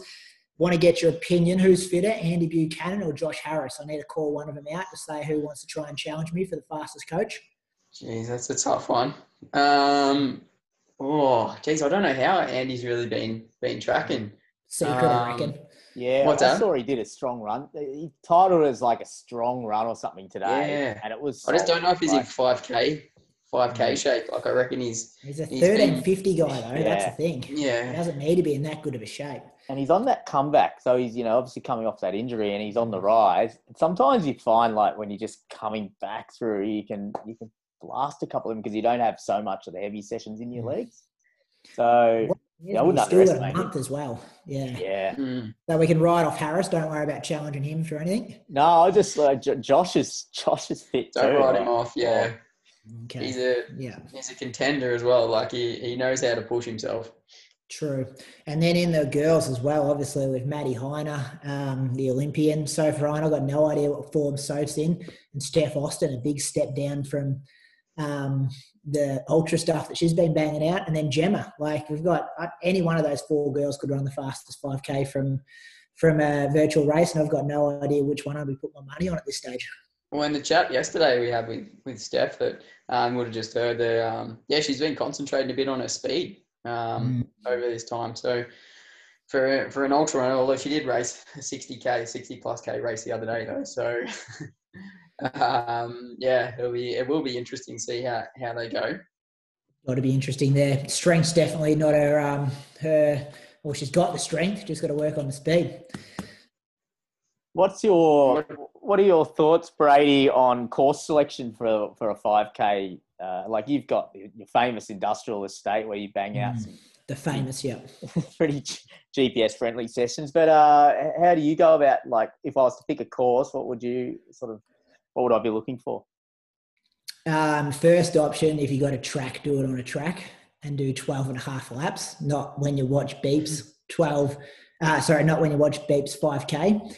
But there are a few tracks as well where this gets interesting. And I think Collingwood's one of them. You boys would probably know more about this than me that has the gates that swing out over lane one, two, and three. So Mhm. if you're recommending a track like that and then someone's going down there, well, going off GPS probably is your best bet and more accurate than um you know if you're doing 12 and a half laps there you're doing well over 5k because you're going out into lane four every 100 meters to get around those gates um i like out yeah or hurdle and that's the other thing if you want to work on the steeplechase Yep. um, we've got the same problem in Shepparton, actually. They've got the gates as well. So, and I have thought about it a couple of times. I'm like, surely it can't take you that long to dart in and out, but you just lose all your rhythm. And a lot Um, depends where the gates are. If they're on a bend, then that's obviously going to hurt. But if they're actually on the straights, then it's not so Yeah. bad because you can kind of just go out wide round a bend and then cut back in. Cut back Ah. in. Still, you don't want to be focusing on that when you're doing a 5K. No, not 12 and a half. Yeah. So if you get on a track, good. Um, even the one at Collingwood there, that's is that the 500 meter track, Zaka, where Collingwood Footy Mm. Club trained? Oh, Oh, the, the that one. donut, yeah. Um, Yeah. Well, we call it the donut. Uh, the old Olympic Park, you mean? Yeah, that's Yeah. That's about five twenty, I think, per lap or five hundred. Yeah. Um, So, so I'd be doing the maths on that beforehand and knowing how many laps it is, and then maybe measuring that extra bit on the last lap and putting a stick or a piece of paper or whatever can of coke on the side there, Mm. so you know when to stop. Um, otherwise, out and backs I think are the best Yeah. bet. Or So park out and back, courses. A few park run courses that Park might run have course is been a Yeah. good idea. Yeah. measured a bit yeah, accurately. Yeah, park run courses would be good because you'd like to think whoever set the park run up measured it with a wheel. But I don't. know, I think it probably depends on who your run directors are of your park runs. I know, um, like because some of them come up super short that obviously have just been set up, and and it's all about participation park run and stuff as well. So. Um, that's why if you want to want to break the record, you got to go to that one in Adelaide that Riley Cox did and broke uh, Liam Adams's record. I think it was 200 meters short or something. Poor Liam. Um, but yeah, out and backs are good. Straight lines are good. Not too Mm. many turns is good. Um, but at the end of the day, for this run to PB one, like we're not, and that's why it's important for us, I guess, not to have performance as the number one uh, goal here, because then it's, it's hard work for us too to look through everyone's GPS stuff and see who's done dodgy stuff around courses. Or I know, um, yeah, of, of another organisation that did one of this, and you know, the person that they ended up giving the prize to was stopping their watch and then restarting it. So they might have run a 16 minute 5K and broken their PB by four minutes, but they were really out Oh, there no. for, for 32 minutes and they didn't realise till after the prize was given. So um, at Runs PB here, it's just if you did it, I know there's people going to do it as a threshy or someone's going to do it as a training run, stuff like that, just to be a part of the Run to be PB virtual um, Spring 5K, which is good. Um, and really, you're getting out of it what you're putting into it. Like if you're someone out there doing a sketchy loop, you're going to be found out when real races come back and you run two minutes slower.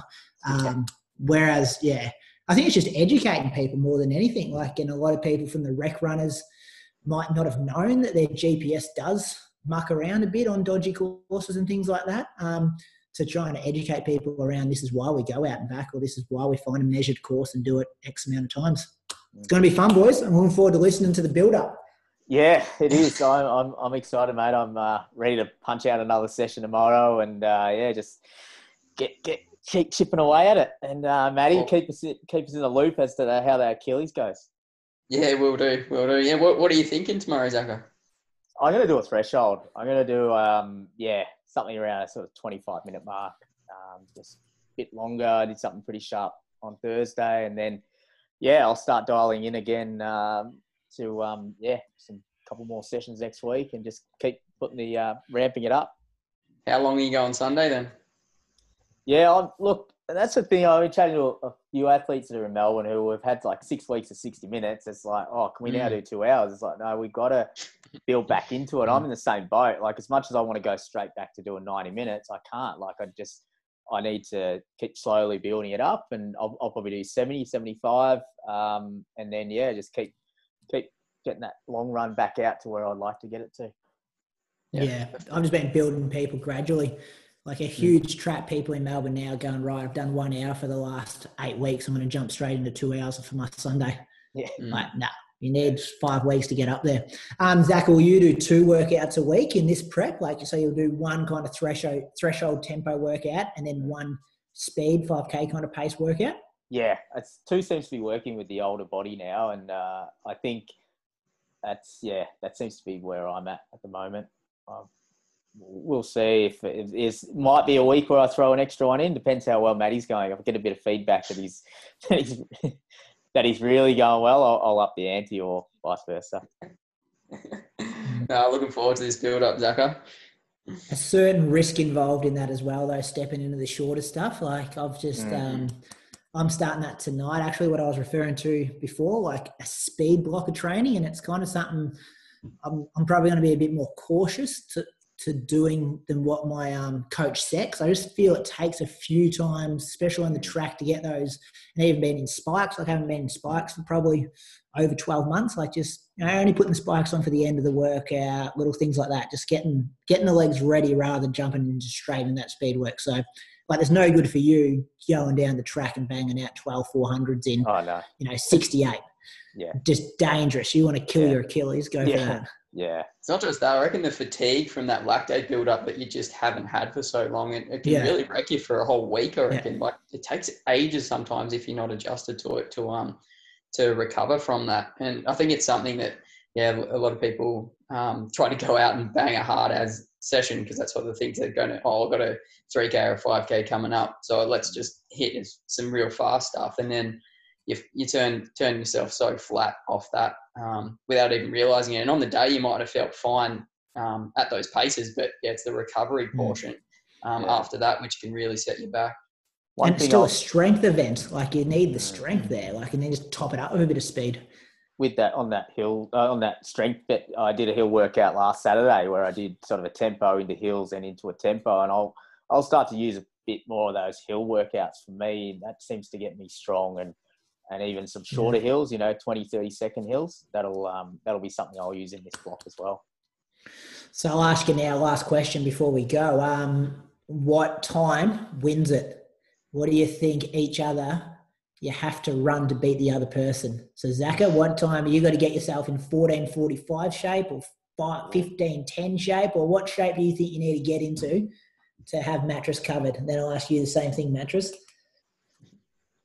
I think i'm gonna have to get in a sub 15 30 shape and then you know anywhere from on the day yeah a low 15 is going to be get the chocolates i think Okay.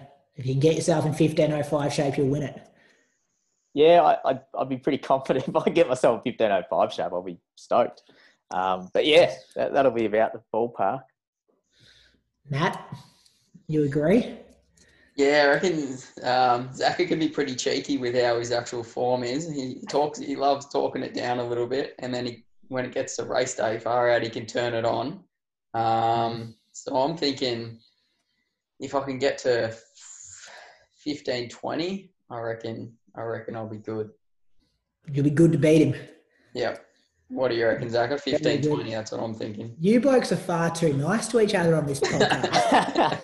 You're telling me come on in to drum up a bit of rivalry, and you're too, too You're- nice to each other. You know, Tell Brad Croker to come on next week or something. yeah. All right, boys. Thanks for the chat. Good luck Yeah, for both your it on, preparations. I look forward to checking and listening into the progress each week. Yeah. Thank you, Cheers, I hope you're both not injured in two weeks' time. Yeah. no, looking forward to it, Brady. Thanks for jumping on. Yeah, thanks for if, jumping you're on, not, Brady. if, if you didn't get your email on your final surge account, every athlete should have got it. Um, check out our social media. Also, check out our private Strava club. There's a couple of uh, cool posters about when these uh, details are taken, or details about this when this event is taking place. Look forward to seeing as many people as possible blowing uh, a quick or just participating in a good 5K in October. Awesome. Thanks, Brady. Thanks, Brady.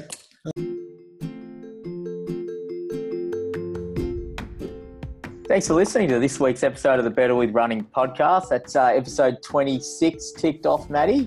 Great episode. A lot in that one. Yeah, plenty, plenty, um, plenty of information. Um, yeah, and excited to, yeah, get to this uh, virtual 5K race that we've got going. Yeah. Bit of banter there with Brady. It was always good to get him to jump on and uh, help push the numbers up as well with his following it uh, on the podcast land. That's right. That's right, mate. And um, yeah, so also want to let people know that uh, later this week we're having a live stream with uh, Jessica Rothwell, National High Performance Nutrition Leader for Athletics Australia, and also former a world class race walker. Um, yeah, so really looking forward to, to um, having a, having a chat with her as a, as that um, accredited sports dietitian.